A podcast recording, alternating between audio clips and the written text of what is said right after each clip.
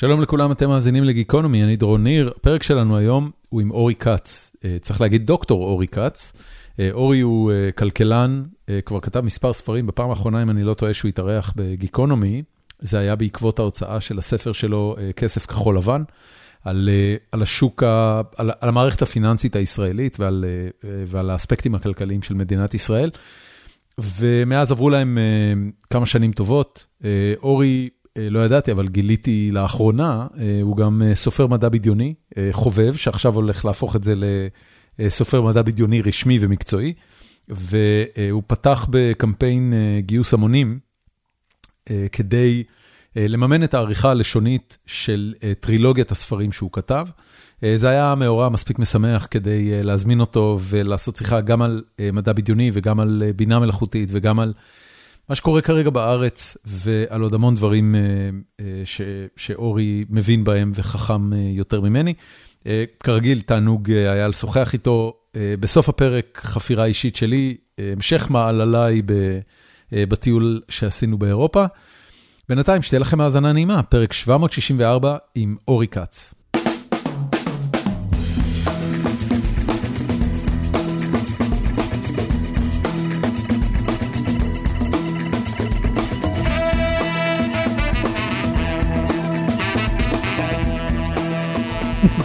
כן, זה, זה מאוד מיוחד עבורי וגם מאוד מפתיע, כן, אנחנו מקליטים את זה בדיוק, בדיוק ביום שבו יצא ההדסטארט בעצם, ואני חייב לציין שזה ממש הצליח מעבר לציפיות שלי. כלומר, אני כרגע לפחות בזמן שאנחנו מקליטים זה עומד כבר על בערך 40 אלף שקלים, משהו כמו, רגע אני אבדוק.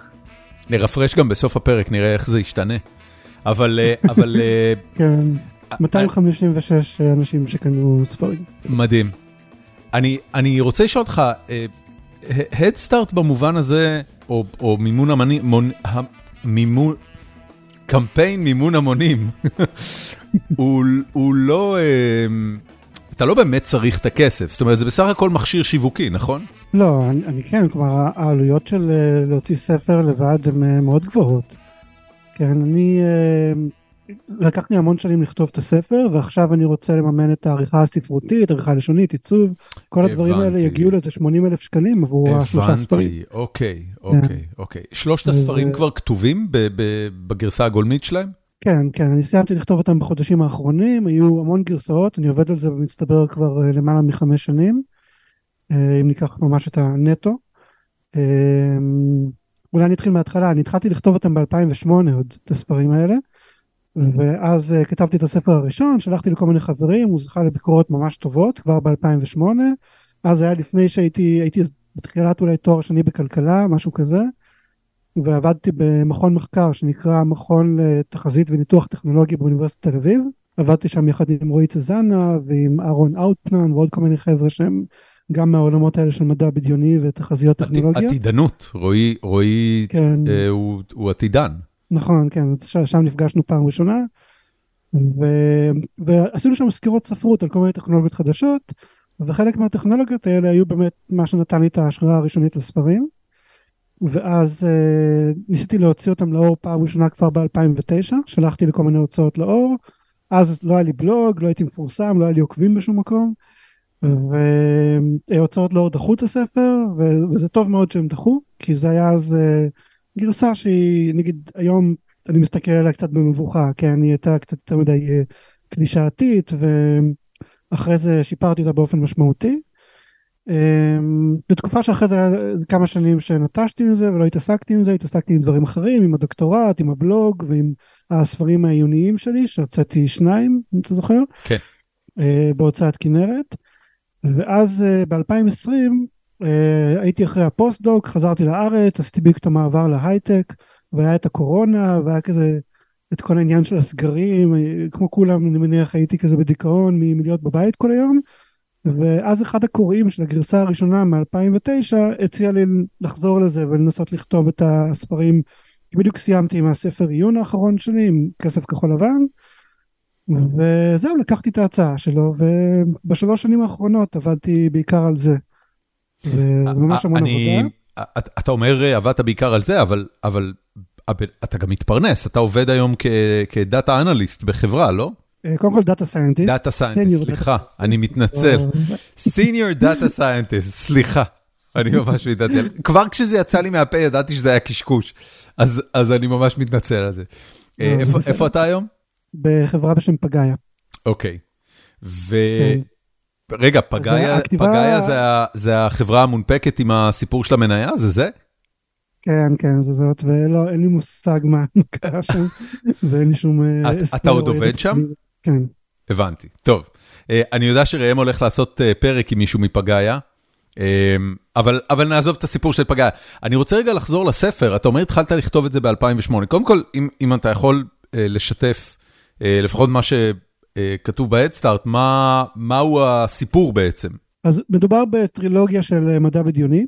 שהיא עוסקת, היא עוקבת אחרי הקורות של תאומים בשם אלכס ולונה, שמגיעים לאיזשהו אי נידח, שם אמור להיות בית ספר ככה עתידני ומשוכלל ויוקרתי, ואז הם מופתעים לראות שפתאום ילדים נהרגים במהלך המבחנים,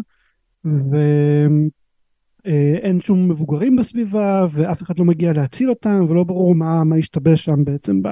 בבית ספר הזה, ולמה יש שם כל מיני רובוטים ומפלצות ש, שרודפים אחריהם כל הזמן. זה מתרחש בעתיד? כן, כן. נק... נקבת בשנה ספציפית? לא, לא נקבתי. אוקיי. כאילו, הכנתי לעצמי איזשהו timeline כזה, אבל לא, הוא לא מופיע בספר בשום צורה. הבנתי. זה אמור להיות כמה עשורים, עוד כמה עשורים, 50 שנה מהיום, או 60, 70 שנה מהיום, משהו כזה.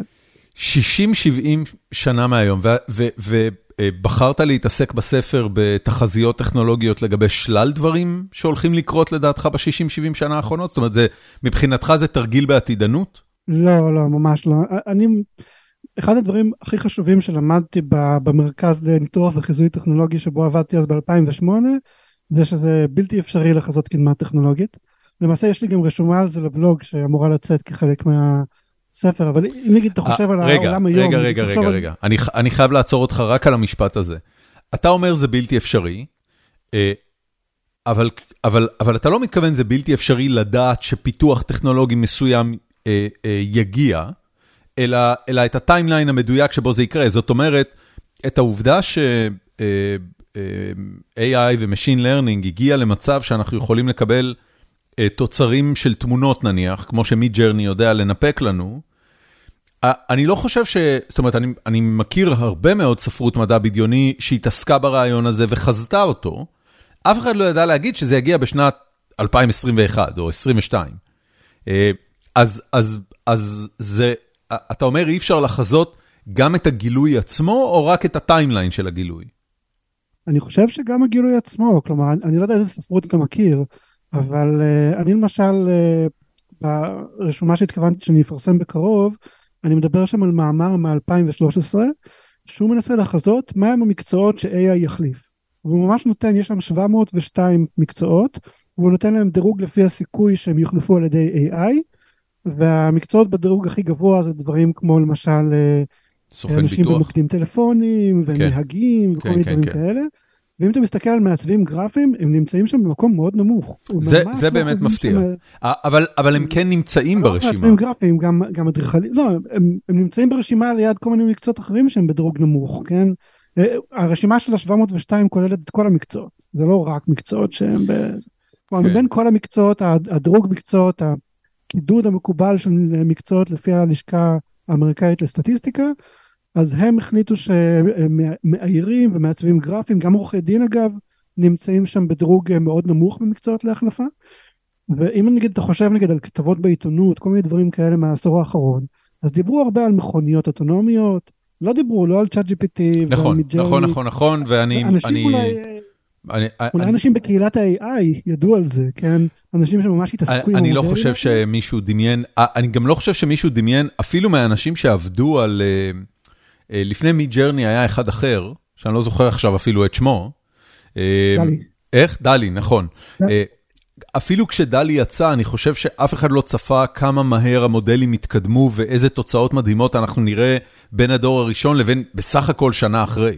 זאת אומרת, נכון, אגב, אם אתה כבר מזכיר את זה, אז כשדלי יצא, אני ישר לקחתי אותו וניסיתי להשתמש בו כדי לייצר תמונות בשביל הספר שלי. והם יצאו נורא נורא מגוחכות, ועכשיו כן. מי שייכנס להדסטארט רואה שם כל התמונות שייצרתי ממידג'רני, והן ממש יצאו מהממות. כן, גם- ו- וזה רק הולך ונהיה, זאת אומרת, אני מעריך, מכיוון שאני רואה את קצב ההתקדמות בשנתיים האחרונות, אז אני מעריך שאנחנו באמת הולכים להגיע למצב שתוך, לא יודע מה, שנתיים, אנחנו כבר נתחיל לראות ממש סרטונים אה, אה, ווידאו מלא ש- שמופק מהטכנולוגיות האלה. אה, נכון. אוקיי. גם הכריכות אגב לספר שלי אנחנו עובדים עליהם עם, אה, מג'רני. זה, מבחינתך, אמ, זה, מבחינתך אה, משהו שמשנה את, ה, את, הפוטנציאל של הקריירה שלך כסופר? אה, אני חושב ש... טוב, שאלה, כן, אני לא... לא, לא בטוח עד כמה זה משפיע עליי כסופר, כי כרגע לפחות לא נראה שהכלים האלה מסוגלים לייצר אה, ספרים באורך מלא, וגם אם כן, אני לא בטוח עד כמה אלה יהיו ספרים טובים, אבל אני כן חושב שזה יכול לשנות את הקריירה של הרבה מאיירים ומעצבים. זה גם יכול אה, לשפר את המצב, כן? יש, נגיד, אחת הדוגמאות המפורסמות, זה הנושא של אקסל וראיית חשבון. אוקיי, אז בשנות ה-90 התחילו עם הנושא של אקסלים. לפני שהתחילו עם זה, הרעיון של ספרדשיט זה היה משהו פיזי. היה גיליונות פיזיים עם ריבועים, ורואי חשבון היו ממלאים אותם כדי לחשב הכנסות והוצאות, ואז פתאום הגיע אקסל, והיו אז דיבורים די דומים להיום. אמרו, מה, אולי יש לנו אקסל, אנחנו לא צריכים כל כך הרבה רואי חשבון. אבל בפועל היה מחקר שבדק את זה, והם גילו שהביקוש לרואי חשבון דווקא גדל. כי ברגע שהופיע אקסל, רואי חשבון היו מסוגלים לעשות הרבה יותר דברים, ובסופו של דבר הביקוש שלהם לא פחת. כי אה. יש עניין של טכנולוגיה שהיא בעצם משלימה, כן, היא מסוגלת לאפשר לבן אדם לייצר יותר בשעה. אז, אז אה, בוא, אותו בוא רגע, יכול להיות גם כלפי גרפיקאים. בוא, בוא ניגע רגע בעניין הזה. אה, יש טכנולוגיות שהפיתוח שלהם אה, גורם למקצוע מסוים להיות פתאום יעיל יותר, אה, שימושי יותר, אה, מעניין יותר, וגורם לתנועה של אה, בני אדם ובעלי מקצוע פנימה. ויש מקצועות שבהם, אה, או, או לא מקצועות, סליחה, יש פיתוחים טכנולוגיים שיכולים לגרוע. אנחנו יכולים לדעת מתי, אתה יודע, אני, אני אתן לך דוגמה, אה, אה, אתרי התיירות, האקספידיה למיניהם, אה, הרגו את מקצוע סוכן הנסיעות. סוכני הנסיעות יש היום פחות מאי פעם, ולדעתי הם מתפרנסים פחות טוב מאי פעם, למרות שאנשים נוסעים הרבה יותר, כי בעצם טכנולוגיה שמה כן החליפה אותם ודחקה את האנשים שעסקו במקצוע הזה, דחקה אותם החוצה. השאלה שלי, האם, האם אתה יודע אה, לסמן או, או להגדיר מתי פיתוח טכנולוגי מסוים הולך להביא עוד אנשים לתוך התחום, ובעצם לייצר יותר משרות ו- ו- ולהגדיל את הפרנסה, אה, ומתי זה הולך לדחוק אנשים החוצה, הופך אותם לפחות, האם יש איזו נקודה שאפשר לסמן? כן, אז זאת שאלה מצוינת, ויש אה, הרבה עיסוק בה בכלכלה. אה, במקרה, אני בדיוק קורא ספר שעוסק ממש בנקודה הזאת, ספר של אה, דרון אסימוגלו, שהוא אחד הכלכלנים הכי מצודדים בעולם כרגע, והוא הוא כותב את זה בצורה נורא בהירה, כן? טכנולוגיה יכולה לייצר אוטומציה שבעצם מחליפה עובדים בלי לייצר משרות חדשות, שזה מה שקרה נגיד גם, אה, הוא מדבר על המהפכה התעשייתית והלודיטים וזה שכל האנשים שהיו לפני זה אומנים מומחים, אה, אומנים, בתעשיית הטקסטיל בעצם איבדו את העבודה שלהם והחליפו אותם במפעלים גדולים שבהם עבדו פועלים כולל ילדים שלא היו צריכים בעצם שום הכשרה מוקדמת, כן? אז עבור אותם אומנים הטכנולוגיות טקסטיל החדשות במאה ה-19 ממש החליפו אותם וזה דומה גם למה שאתה תיארת. לעומת זאת יש טכנולוגיות שהן משפרות את התפוקה השולית של העובד. שזה נגיד הדוגמה של האקסל שנתתי שאז זה בעצם מגדיל את הביקוש מגדיל גם את השכר של האנשים ואז אתה מקבל בעצם שיפור. אצל העובדים. אז יש את הדוגמאות איך, ויש אנחנו, עוד איך אנחנו יודעים uh, לסמן את זה? זאת אומרת, אתה, אומר מצד אחד, החלק השני אני מבין, אתה נותן לבעלי מקצוע אה, אה, כלי עבודה שמגבירים את הפריון שלהם, מגבירים את הפרודוקטיביות, היום אה, מאיירים שעובדים עם מידג'רני, אה, כנראה התפוקה השבועית שלהם היא פי עשר יותר גבוהה מאשר לפני מידג'רני, כי הם היו צריכים לצייר כל פיקסל ביד. את זה אנחנו מבינים. אבל, אבל הדבר השני, האם, האם הלודיטים, האם האנשים שהיו אומ- אומנים של, אה, אה, של תפירה ושל מלאכות כאלה, היו יכולים לראות שהמקצוע שלהם עומד להיות מוחלף והם יידחקו החוצה? אה, זה קצת מחזיר אותנו לשאלה הקודמת לגבי תחזיות, כן? אז, אז אני באמת נוטה להאמין ממש בלתי אפשרי לחזות את הכיוונים הטכנולוגיים העתידיים. ומאוד מאוד מאוד קשה לדעת את זה. הם ראו את זה בזמן אמת, כן, כשהם התחילו לאבד את העבודות שלהם, אבל אז זה כבר היה כמובן מאוחר מדי עבורם. אה, אני חושב שנורא נורא קשה לחזות את זה מראש. אני כן חושב שבראייה לאחור, 200 השנים האחרונות, בטווח הארוך, התוצאה הייתה חיובית לרוב העובדים ולרוב האוכלוסייה, אבל זה לא אומר שאין אנשים שאיבדו את העבודות שלהם בדרך, כן. שהיו צריכים להחליף עבודות בגיל מבוגר, שזה משהו שהוא נורא קשה. אז כאילו היו אנשים שאיבדו, אבל עד עכשיו התוצאה תמיד הייתה שהטכנולוגיות החדשות ייצרו יותר משרות חדשות מאשר מה שנאבד, ולכן האבטלה לא גדלה ולא היה את כל הפחדים האלה מהאבטלה הטכנולוגית. עכשיו אסימוגלו אגב טוען בספר שלו שבעתיד זה לא, זה לא בהכרח יהיה המצב ושכן יהיה, הוא הרבה יותר פסימי ממני בנוגע לטכנולוגיה. אני נוטה להיות יותר אופטימי אבל האופטימיות שלי לא מבוססת על זה שיש לי איזשהו כדור בדולח לעתיד אלא פשוט על להסתכל על 200 השנים האחרונות ולהגיד אוקיי עד עכשיו היה בסדר ההנחה הסבירה יש גם בעתיד יהיה בסדר אבל זאת הנחה וזה ניחוש ואין כאן איזשהו ידע מיוחד ש, שיש לי ואין לאף אחד אחר. אני רוצה רגע לדבר על האופטימיות הזאת. אני, אה, אה, בהיותי אה, גולה, אני יושב עכשיו בארצות הברית, ורוב צריכת המידע שלי על מה שקורה במדינת ישראל נעשה דרך אתרי חדשות וסושיאל מדיה. וה, והטקס היומי שלי, כשאני פותח עיניים ולוקח את הטלפון, זה לגלול על הפיד, טוויטר, טוויטר תחילה ופייסבוק במקום השני.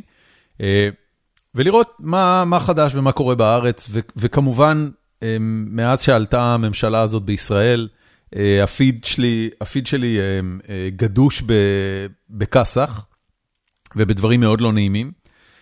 ובתוך כל אלה, אה, אתה אחד האופטימיים. ואני רואה אותך, אני אולי אגיד את זה בעדינות, לא אופטימי, כמו שמסרב אמ, להתרגש יתר על המידה.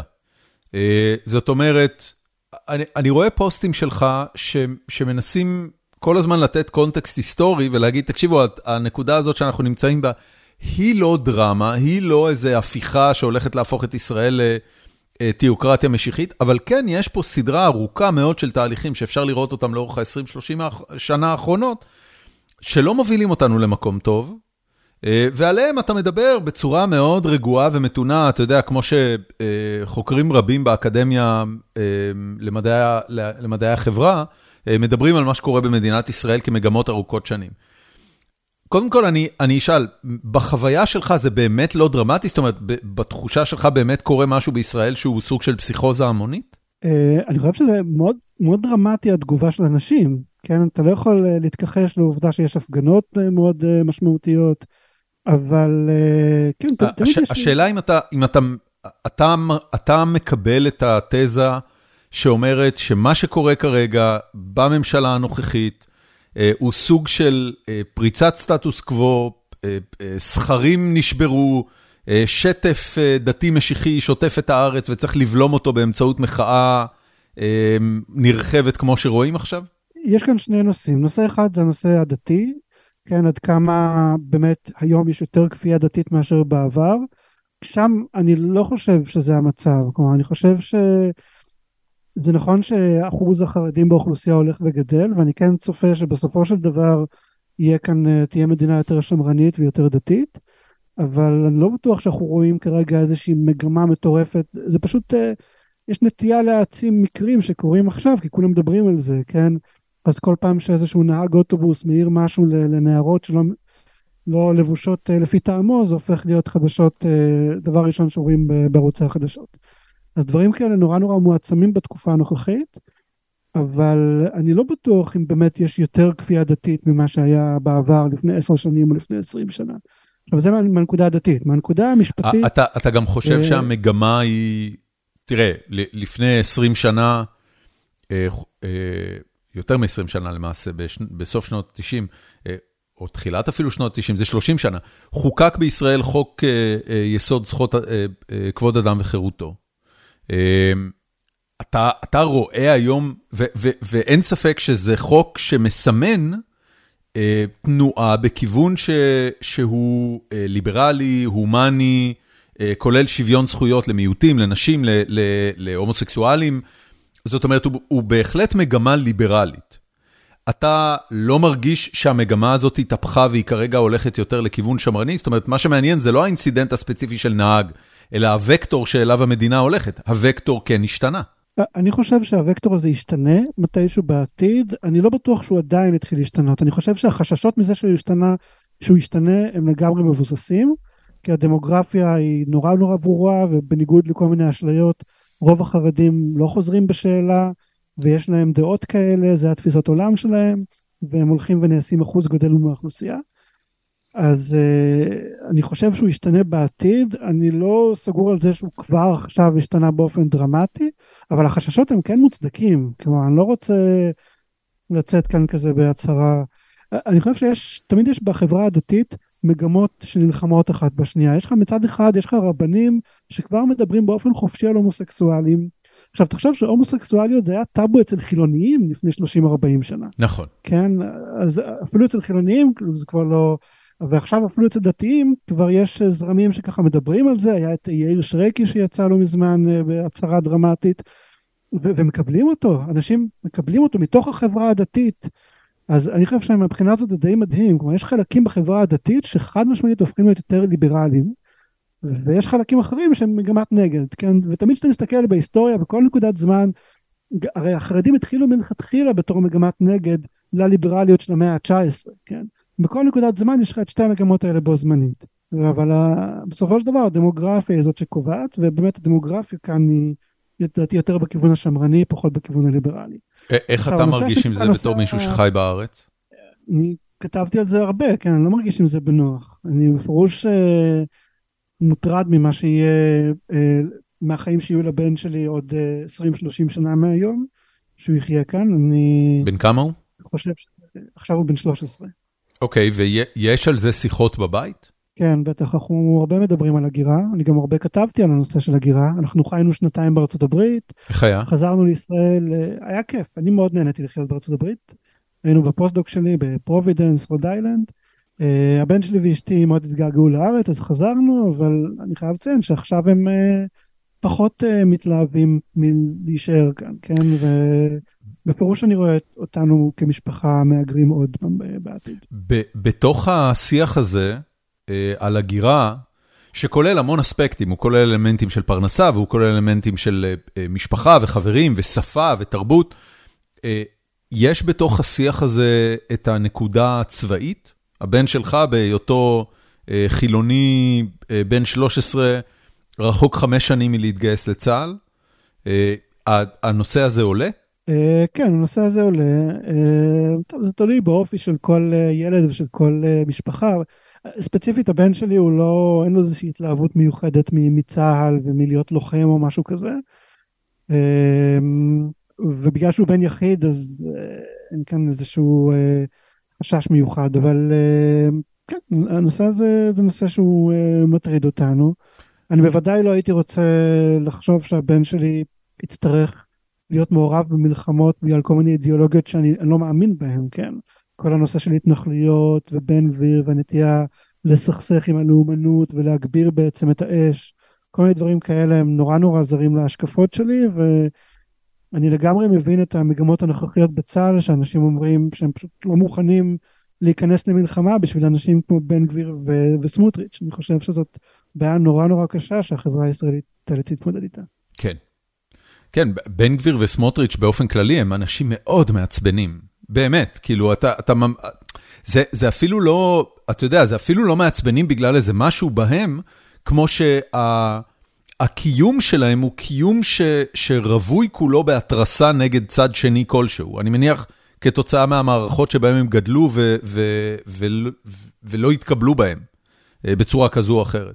אה, כן, כן, הם, אנשים אה, לדעתי מאוד קיצוניים מהבחינה המדינית, ו, וזה קצת עצוב, כן, במשך המון שנים הליכוד הייתה מפלגה יחסית מתונה, יחסית ליברלית, והיא הדחיקה את השוליים האלה, הם היו קיימים גם בשנות התשעים, השוליים האלה. אבל זה חלק מהעניין הדמוגרפי. בשנות ה-90 הם, היו, הם היו שוליים מוקצים ברמה של... אה, אה, היה דיון לגבי אם בכלל הדעות האלה הן לגיטימיות ברמה החוקית. זאת אומרת, אתה יודע, בן גביר זה כהנא. נכון. כן, אוקיי. ובשנות האלפיים היה את ההתנתקות, והיה תמיכה מאוד מאוד רחבה להתנתקות, כן, למרות היום שזה היום פתאום הפך להיות נושא שנוי במחלוקת, אבל אז זה לא היה שנוי במחלוקת, היה תמיכה מאוד רחבה לכך שאנחנו צריכים לצאת מעזה. זה גם היום לא וה... שנוי במחלוקת, זאת הסיבה שצה"ל לא חוזר לעזה. אה, זה... ברור, אבל זה, זה שנוי במחלוקת בקרב... יש קבוצה ה... של אנשים שלא מפסיקה לחפור על כמה הם נעלבו מזה שזרקו אותם מעזה. אה, זה לא הופך את היציאה מעזה לשנויה במחלוקת. אני חושב שאם היום היית עושה סקר בקרב הציבור הישראלי, האם טוב שצה"ל יצא מעזה, היית מקבל אחוזים מכריעים, לדעתי ברמה של 70 אחוז ומעלה, שהיו אומרים לך, טוב שיצאנו מעזה. כן, אני מקווה שאתה צודק, אני לא בטוח. זה שאלה מעניינת. שמראים את זה כאיזושהי טעות, שבגללה קרו כל הרקטות, אני פחות מסכים עם זה, אבל uh, אני לא יודע, באמת, uh, השינוי הדמוגרפי מוביל גם בסופו של דבר לשינוי בדעות, ואלו מגמות מאוד מטרידות, כן, אני חושב, uh, לפני נגיד שנתיים שלוש הייתי יכול פחות או יותר לנחש איך יראה העתיד של המדינה, עכשיו אני כבר מאוד מאוד מתקשה לנחש את זה. ובאמת שאני מסתכל על המצב מאוד מאוד בדאגה. אני, אני מציג לך פה סקר, חיפשתי תוך כדי שאנחנו מדברים, שנתיים אחרי ההתנתקות מרצועת עזה חושף סקר מעריב, רוב הציבור סבור כי המהלך היה שגוי, ומעל מחצית מאמינים כי המצב הביטחוני נעשה גרוע יותר. רגע, אבל זה רק בקרב ה... אמ, אמ, בקרב המתנגדים. לא, רגע, מה אני רואה פה? טוב, אני לא מצליח אה, להבין את זה. 77, 74 אחוז מתנגדים לפינוי היישובים, רק 29 אחוז חושבים שגם בראייה לאחור מדובר בהחלטה נכונה, אבל זה רק שנתיים אחרי, אנחנו לא, אנחנו לא שם. אמ, טוב, אז ת, תגיד, בתוך, בתוך כל הדבר הזה, אה, איך אתה, אני, אני חייב להגיד, הופתעתי מאוד כשראיתי שאתה יוצא עם המימון המונים הזה על הספר, כי אמרתי, איך הבן אדם, כאילו, יש לו, איך, איך יש לו את הפנאי לשבת ולכתוב? אה, ו, ואני, ואני אפנה כן. את השאלה הזאת אליך, אתה אומר חמש שנים עבדת על זה, ואתה אז אומר לי ש... זה בכלל ספר שהתחלת ב-2008, או שהגרסה הראשונה שלו הייתה 2008. איך זה? סליחה. אה, שינוי אחד של הנושא. ממש. אה, כן, אז אה, היה, קודם כל אני עובד כל יום כמעט על הספר, כל יום אני קם באיזה שש וחצי, ומשבע עד שמונה אני יושב ועובד על הספר לפני שאני יוצא לעבודה, ובסופי שבוע אני עובד יותר. אני חושב שהתשובה העיקרית לשאלה הזאת היא שאני פשוט נהנה מזה. אני מאוד אוהב לכתוב, אני כותב כל החיים שלי, אני כותב מגיל עשר.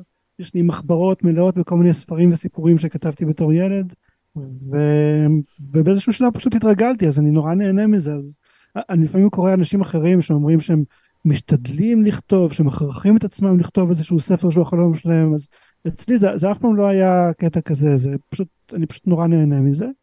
זה כן קשה כי יש המון שכתובים, רוב הכתיבה זה בעצם שכתוב של דברים, כי אני כל פעם, תמיד כשאני כותב איזושהי גרסה ראשונה, אז המון פעמים היא נופלת לי קלישאות, או שהיא משעממת קצת, או שאני כותב בהילוך מהיר, ואז בגרסה השנייה אני מוסיף... מה, מה זה אומר בהילוך מהיר? אתה מדלג על אירועים? לא, זה, זה כאילו שאתה, אם היית קורא את זה, היית מרגיש שאתה רואה סרט בהילוך מהיר, בלי תיאורים, בלי uh, צבע, 아, בלי... הבנתי, uh, אוקיי. ואז בדיבד אני מוסיף את כל הדברים האלה ומוסיף קצת uh, דברים לטקסט שהופכים את זה ליותר uh, מלא ועשיר. זה, אתה אומר, אתה אומר כתיבה בלי תיאורים, כש... אני לא זוכר מי כתב את זה, אה, אבל אני זוכר שקראתי כשהייתי צעיר, והיו לי אספירציות אה, אה, להיות סופר באיזושהי נקודה בחיים שלי, כי גם אהבתי מאוד לכתוב, ש, שמאופן טבעה השפה היהודית והכתיבה היהודית היא מאוד מאוד מאוד חסכונית. השורשים של זה הם בתנ"ך, שהוא טקסט תמציתי בטירוף, אתה, אתה יכול לקרוא פסקה, והפסקה הזאת נותנת לך תיאור של מהלך אירועים שנמשך אה, תקופה הרבה יותר ארוכה מזה. אה, ואז אותו, אותו טקסט גם דיבר על זה שהכתיבה העגנונית היא כזו, היא כתיבה מאוד מאוד אה, יהודית במובן הזה, שהיא תמציתית והיא במשפט אחד אתה, אתה מביא עולם ומלואו. אתה מתאר פה מהלך הפוך של קודם כל לכתוב את זה תמציתי, ואז לקחת ולהרחיב ולהוסיף תיאורים כדי מה? כדי להגיע ל, ל, ל, לכתיבה טולקינאית יותר, שהיא אתה יודע, 70 אחוז ממנה היא רק תיאורים... אה, לא, אני, אני אפילו לא מתקרב לזה. כלומר, גם אם היית קורא את הספר שלי עכשיו, אני חושב יחסית לסופרים אחרים של מדע בדיוני ופנטזיה הוא, הוא די תמציתי ודי uh, חסכוני, כי, כי פשוט זה האופי האישי שלי, אבל uh, הכתיבה הראשונית שלי אני פשוט כותב ואני מדמיין את הדברים בראש, אז אם אני מדמיין משהו בראש אז אני רואה כבר את הסצנה בראש שלי, וכשאני כותב בפעם הראשונה אני לא מרגיש צורך לתאר את הסצנה הזאת לקורא, כי אני כבר רואה אותה, אז אני רץ ככה קדימה. ואז כשאני קורא את זה עוד פעם, רק אז אני כזה מבין, אוקיי, הקורא לא יבין כאן למה התכוונתי, אז בוא נגיד שאנשים עמדו ככה וככה, והוא אמר ככה. ו... כמה, כמה מהזמן זה ההרחבות האלה והשכתובים האלה? זה 80 אה, אחוז מהזמן. הבנתי. משהו כזה, כי okay. זה, זה בעיקר באמת לשכתב דברים וגם אה, לשנות כל מיני דמויות, לשנות את העלילה בהתאם, כן. זה, אני כתבתי את הסוף של הספר לפחות איזה שישה סופים שונים עד שהתקבעתי על איזה משהו. של הטרילוגיה או של כל אחד מהספרים? כן. של, של הטרילוגיה. הבנתי, אוקיי.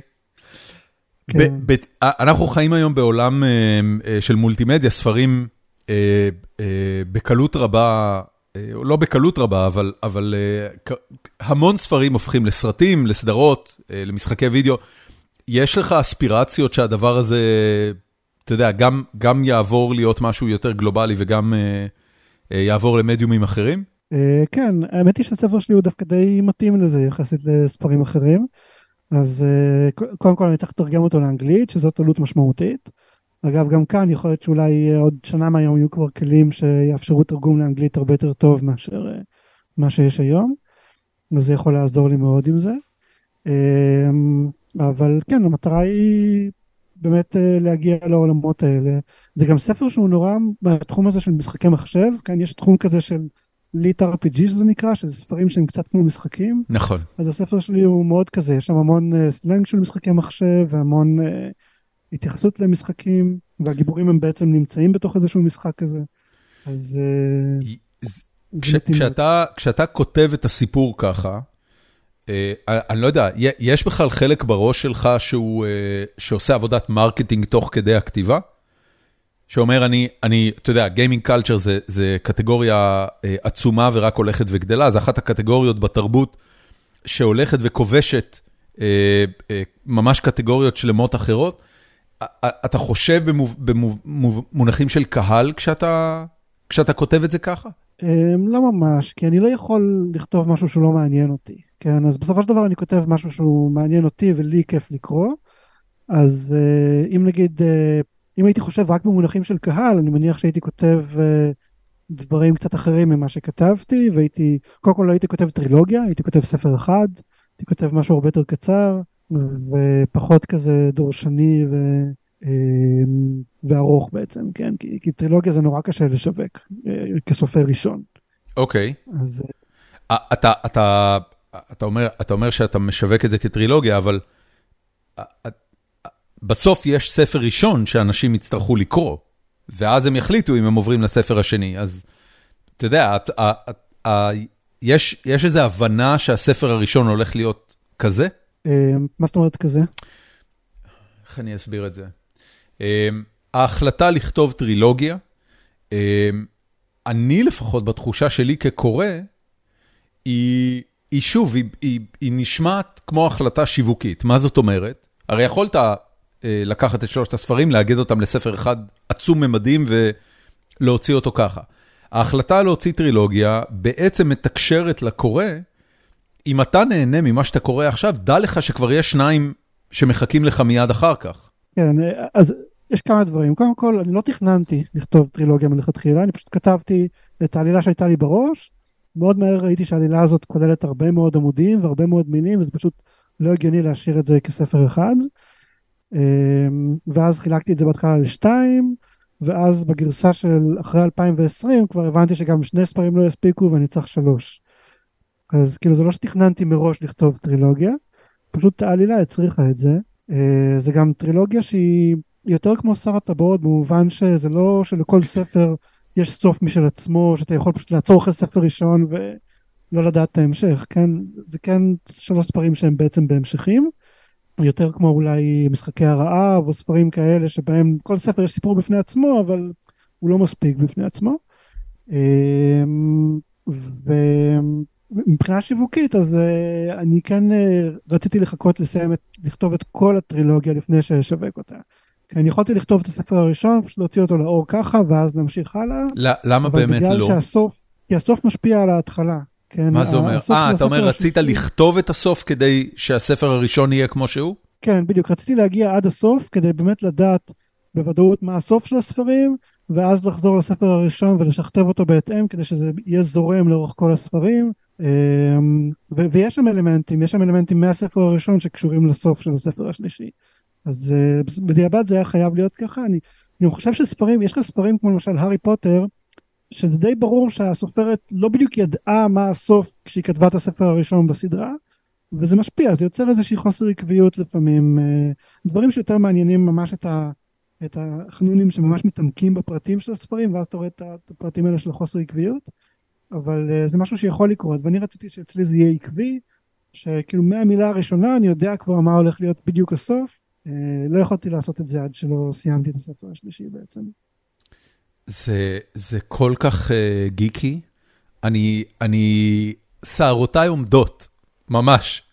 لا, למה? אני גם אגיד לך למה. אתה יודע, אני, אני מכיר, לפחות ב, בתקופת החיים שלנו, יש כמה עולמות תוכן שנבראו ממש אל מול עינינו, ראינו את התהליך של היצירה שלהם. בניגוד לטולקין, שכשנולדתי כבר היה גמור, אז את סטאר וורס למשל, uh, ראיתי נוצר בתקופת חיי, אמרת קודם הארי פוטר, זה כבר אה, דור, אה, דור אחד אה, צעיר יותר, או שניים צעירים יותר.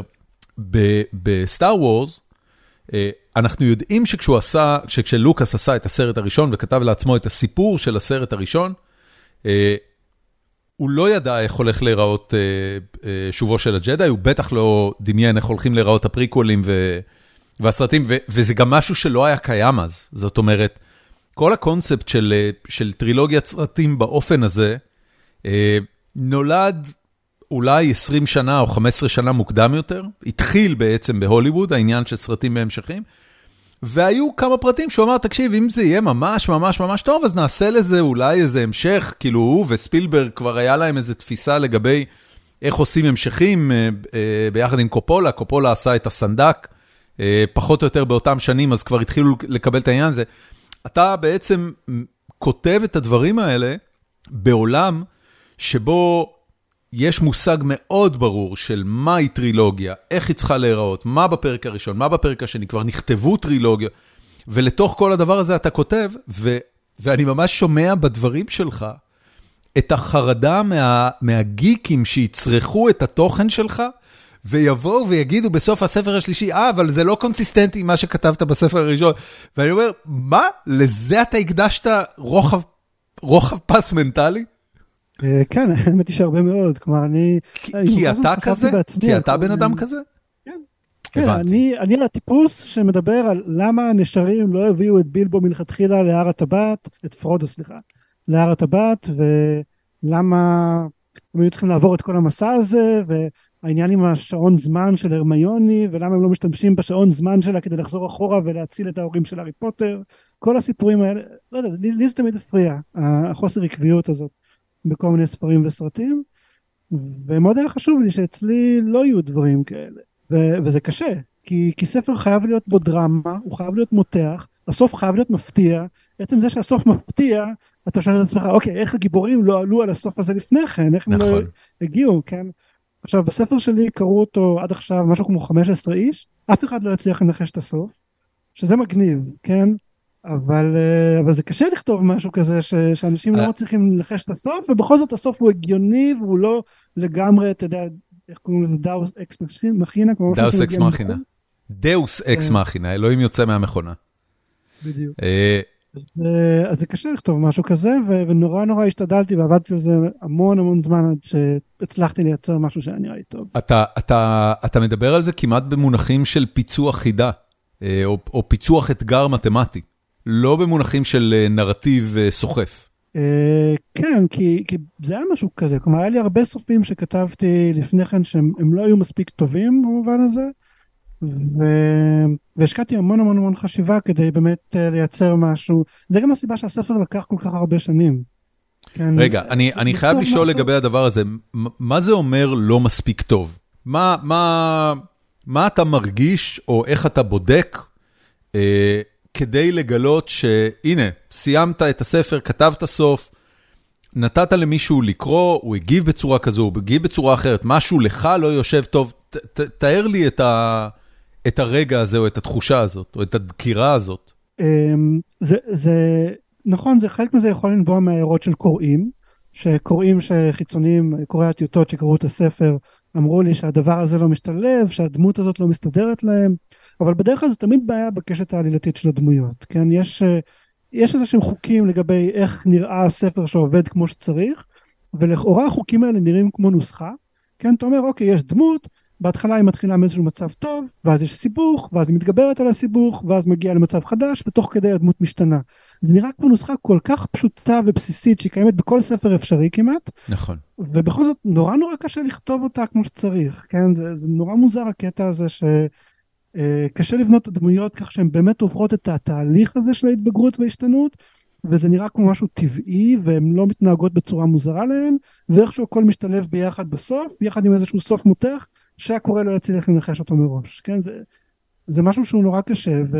ולקח זמן להגיע לנוסחה הזאת אני חושב שזה קצת גם כמו קצת מזכיר לפעמים את העבודה שלי לפעמים את העבודה על מחקרים מדעיים אתה כותב איזה משהו אתה מתחיל מאיזשהו משהו ראשוני שהוא הרבה פעמים הבסיס שלו הוא ממש טוב וכבר הבסיס הוא מותח אבל לוקח לך זמן לפצח את הנקודה הנכונה. ואת, ה... ואת הטוויסט הנכון לעלילה שבאמת הופך את זה למשהו מושך כן אצלי מלכתחילה היה יש בסוף ספר שני איזשהו מין קליפהנגר כזה שהוא נורא נורא מוצלח וזה מלכתחילה מה שתפס את כל הקוראים שלי אבל הייתי צריך עדיין לבנות דברים דומים גם לסוף ספר ראשון וגם לסוף ספר שלישי כדי שזה באמת יהיה משהו שהוא, שהוא מושך כן אז היו אלמנטים שמלכתחילה היו נורא מוצלחים אבל היו המון דברים שהייתי צריך לעבוד עליהם קשה כדי לגרום להם uh, לעבוד כמו שצריך. טוב תקשיב um, מכיוון שמאזיננו נורא התרגשו שאתה מגיע לעוד פרק אה, והציפו אותנו בשאלות, לא יודע אם שמת לב בפורום. אה, אז ברשותך אני אעבור לשאלות, כי גם יש הרבה שאלות וגם הן נורא טובות, אה, וגם אני לא רוצה שהפרק הזה יהיה סופר ארוך, אז, אז אני צריך להתחיל עם זה. אני מניח שעד שהפרק הזה יתפרסם, לפחות לפי מה שאתה אומר לי, המימון המונים כבר יושלם. זאת אומרת, אני אפרסם את הפרק הזה בעוד, לא יודע מה, קצת פחות מ-24 שעות, זה נשמע שאנחנו כבר נעמוד על 100%, אז... אני לא יודע אם נגיע עד שם, אבל uh, זה מתקדם יפה. למאזיננו אני רק אגיד שבתיאור של הפרק, לא משנה באיזה אפליקציה אתם שומעים, uh, יש למטה לינק, uh, לכו לעמוד מימון ההמונים, תרמו ביד רחבה, כדי שהספרים האלה יראו אור, ו... ו... וזהו. ושיהיה בהצלחה כמובן.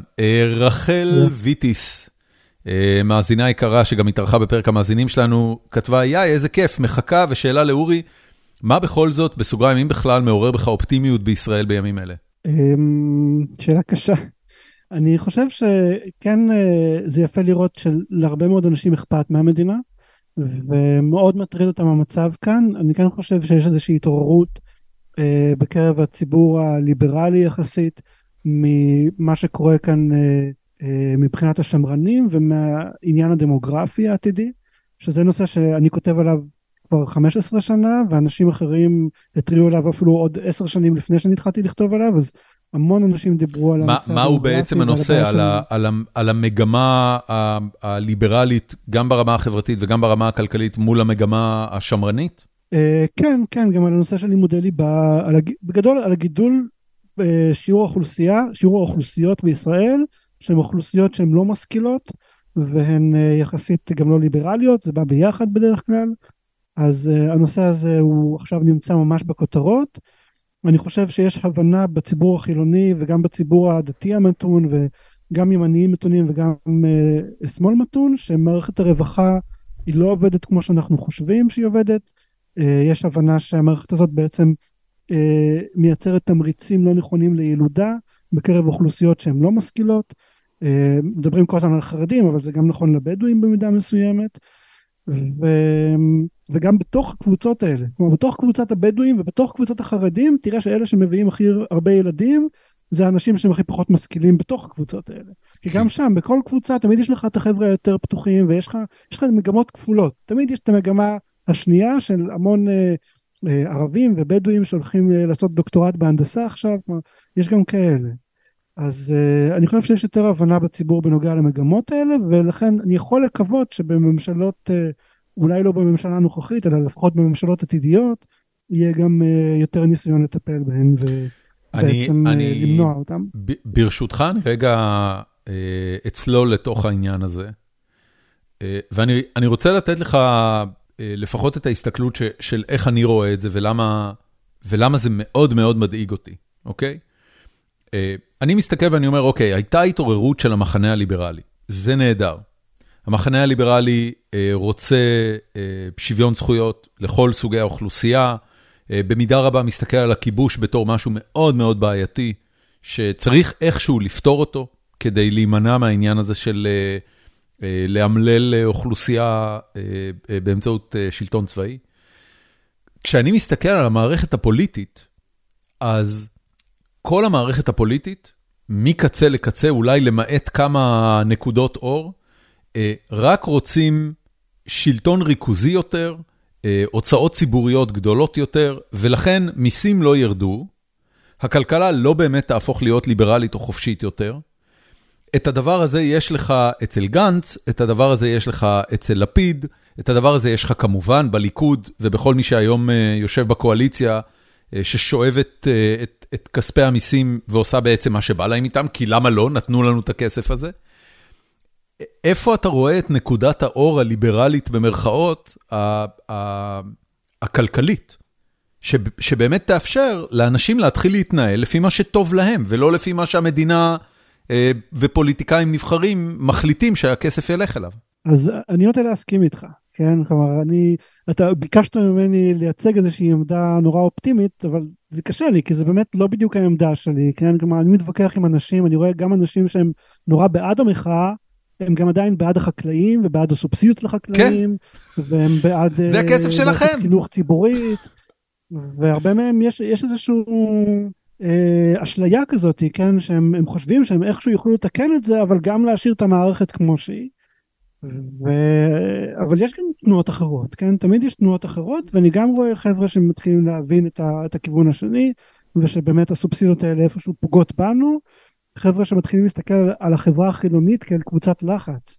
שצריכה לדאוג לעצמה, ובשביל לדאוג לעצמנו אנחנו צריכים לבזר סמכויות. אבל, אבל החברה החילונית, אתה, אתה צודק במאה אחוז, והחברה החילונית אה, מסתכלת ואומרת, אוקיי, ממי אנחנו יכולים ללמוד איך להיות קבוצת לחץ? אז מסתכלים הצידה ואומרים, אה, חרדים, אלה יודעים לחלוב את הקופה הציבורית, אז גם אנחנו נתחיל לחלוב את הקופה הציבורית. אבל, אבל זה לא הפואנטה. אני, תקשיב, אבל אנחנו הקופה הציבורית, נכון, בדיוק. אנחנו לא יכולים לחלוב את עצמנו, אנחנו הקופה. קודם כל, אתה יכול לחלוב את עצמך על הכיפאק, אתה רק תצטרך לשלם הרבה יותר, כי אתה בדרך גם מממן את כל המנגנון הממשלתי שחולב אותך. בדיוק, זה להוציא כסף מכיס אחד ולהכניס לכיס אחר, וזה בדיוק מה שניסיתי להסביר לאנשים במחאה של 2011. כן, אז בעצם הבלוג שלי התחיל אה, לצמוח במחאה הזאת, היה המון ויכוחים על הנושאים האלה אז, היה את מחאת העגלות, כן, כולם רצו שהממשלה תסבסד, תעזור להורים צעירים. ואני אמרתי להם, אם הממשלה הולכת לעזור להורים צעירים, זה להעביר כסף מהאוכלוסייה החילונית לאוכלוסייה החרדית. כן. והיה מאוד קשה להסביר את זה לאנשים, למרות שמתמטית זה, זה מסתדר נפלא, כן? כן, זה, כן אנחנו כן, משלמים כן. את כל המיסים, להם יש את רוב הילדים, אז אה, סבסוד ילדים זה העברת כסף מחילוניים לחרדים. כן. ובכל זאת, אנשים התקשו להבין את זה, היום אני חושב שיותר מבינים את זה. אני חושב שכל הדיבורים על תנועות היפרדות וזה זה קצת uh, מגוחך, אבל כן יש משהו בלהעביר עוד סמכויות לרשות המקומית, לתת לרשות מקומית להחליט על אוטובוסים בשבת ודברים כאלה. יש כאן דברים שאפשר להגיע איתם להסכמה. שוב, אולי לא בממשלה הנוכחית, ויש את uh, בנימין נתניהו שהוא סוג של גורם מפריע שלא מאפשר לאנשים לשתף פעולה, אבל יום אחד נתניהו יפרוש, ויש כאן עדיין ימין שהוא ליברלי ומתון יחסית, יש שמאל שהוא ליברלי ומתון יחסית. זה, זה נקודת האור שאני מסוגל לדמיין, כן? Okay. אוקיי. שני הצדדים האלה יחסית מתאחדים ויכולים להגיע ל, לרפורמות שישנו משהו לטובה. יצחק צוברה אה, שואל, מה מספר העובדים הזרים שישראל צריכה כדי להגיע ליחס תלות שדומה לממוצע המדינות המפותחות בהן אין שירות צבאי חובה ושלושה ילדים לאישה? קודם כל, יש פה תזה שלמה מקופלת לתוך השאלה הזאת, אז אני, אני, אני אשאל קודם, מה, מה הקשר בין עובדים זרים ל, ל, לכלכלה של מדינות? אני לא כל כך אה, בטוח שהבנתי את השאלה הזאת. אוקיי. אה, יש כאילו, השאלה של הגירת עבודה בגדול, כלכלנים נוטים להאמין שהגירה זה דבר חיובי, כל עוד מדובר בהגירה של אוכלוסיות משכילות שתורמות למשק ולא הגירת רווחה. זה אגב ההבדל בין ההגירה לאירופה להגירה לארצות הברית. אנשים שמהגרים לארצות הברית יודעים מלכתחילה שלא יהיה להם שם בריאות ולא יהיה להם שם קצבאות, אז החבר'ה שמהגרים יש סלקציה, החבר'ה שמהגרים זה חבר'ה שבאמת רוצים לעבוד ולתרום, ולעומת זאת לאירופה מגיעים מהגרים מהסוג השני שהם יכולים לפגוע בכלכלה. בגדול, כן, זה נכון שבשתי המדינות גם יש מגמות uh, קצת אחרות, אבל זה בגדול ההבדל. עכשיו ישראל, מהגרי עבודה אני uh, נוטה להיות בעד, כן, זה הטענה הכלכלית הקלאסית זה שאם יש לך נגיד איזושהי מכונה, נגיד, נגיד שהיית רוצה להשקיע ברובוטים שבונים בניינים במקום מהגרים מסין, אז לכולנו זה היה נורא, נראה נורא חיובי שיופי, יהיו רובוטים, הם יבנו בניינים יותר בזול מאשר פועל שעובד ובונה. ואז נשאלת השאלה, למה רובוט שבונה בניין זה נראה לנו דבר חיובי, אבל מהגר מסין שמגיע ובונה בניין זה נראה לנו כמו דבר שלילי, כן? כי, כי מהגר אחרי שהוא, אחרי שהוא מסיים לעבוד, הוא צריך גם לחיות בעולם. אז אם זה מהגרי עבודה, שמגיעים לכאן עם אשרת עבודה ברורה, וכמובן שומרים על כל החוקים והכל, והם לא נשארים כאן עם משפחות וילדים ולא משנים את הצביון נגיד של החברה, אין עם זה בעיה כלכלית, אין עם זה בעיה חברתית, כן. ויש לזה רק תרומה כלכלית. אגב, אותו דבר גם למהגרים, אה, למהגרי עבודה מהרשות הפלסטינית, כן? לכאורה אנחנו כאן בישראל נמצאים במצב אה, ממש יוצא דופן, שאנחנו יכולים להביא לכאן עובדים ממדינת עולם שלישי בעצם, והם חוזרים הביתה בערב לישון אצל המשפחות שלהם, הם לא כן. לא מהווים נטל על מערכת הרווחה, ומאפשרים לנו כוח עבודה זול. יש לך רק דברים חיוביים. אבל אני מתקשה לראות מה הקשר בין זה לבין הצבא, כן, ואיך שהוא גם אני. Uh, טוב, עד כאן. Uh, יגאל רוזנברג שואל, בימים אלו נשמח לשמוע סיפורים על מדינות שממשלותיהן קיבלו החלטות טובות שסייעו לכלכלותיהן להצליח, שיהיה על מה לפנטז. אה, אז יש את הסיפורים גם של הנמרים האסייתיים וגם של אירלנד ופינלנד, זה, זה הדוגמאות הקלאסיות שנותנים. מה, מה, מה הדוגמה הכי טובה ששמעת בשנה האחרונה? זה, זה שאלה נורא נורא קשה, כן? כלומר, חלק מהדוגמאות, כן. נגיד, של הנמרים האסייתיים, זה פשוט ממשלות שהימרו על הכיוון הנכון, כן? גם בטיוואן וגם בדרום קוריאה, זה היו ממשלות שסבסדו את תעשיית, תעשיות של אלקטרוניקה וכאלה דברים, שזה משהו שאני בדרך כלל נגדו, אבל uh, יצא להם מזל טוב, והם פשוט הימרו על הכיוון הנכון, והמדינות האלה קפצו, בזמן שממשלת ישראל הימרה על תעשיית הטקסטיל ועל כל מיני תעשיות uh, כושלות למדי. אז uh, זה כאילו, זו דוגמה נחמדה, אבל היא לא נורא פרודוקטיבית, כי בשביל זה אתה צריך לנחש את העתיד, וזה ששתי מדינות מתוך 20 הצליחו לנחש את העתיד, זה לא אומר שאתה תהיה המדינה שתצליח לנחש את העתיד עכשיו. אז אני לא כל כך uh, רואה בזה דוגמה חיובית. הדוגמה נגיד של אירלנד זה נגיד דוגמה של מדינה שהצליחה עם מדיניות מיסוי למשוך המון חברות בינלאומיות כמין מקלט מס כזה וזה נגיד משהו שאני חושב שגם ישראל הייתה יכולה לעשות אם הייתה כאן תפיסה קצת פחות אה, סוציאליסטית כן יכולנו להיות לגמרי מקלט מס ליהודים מכל רחבי העולם. אה, נתניהו לא ניסה לעשות את זה באיזושהי נקודה?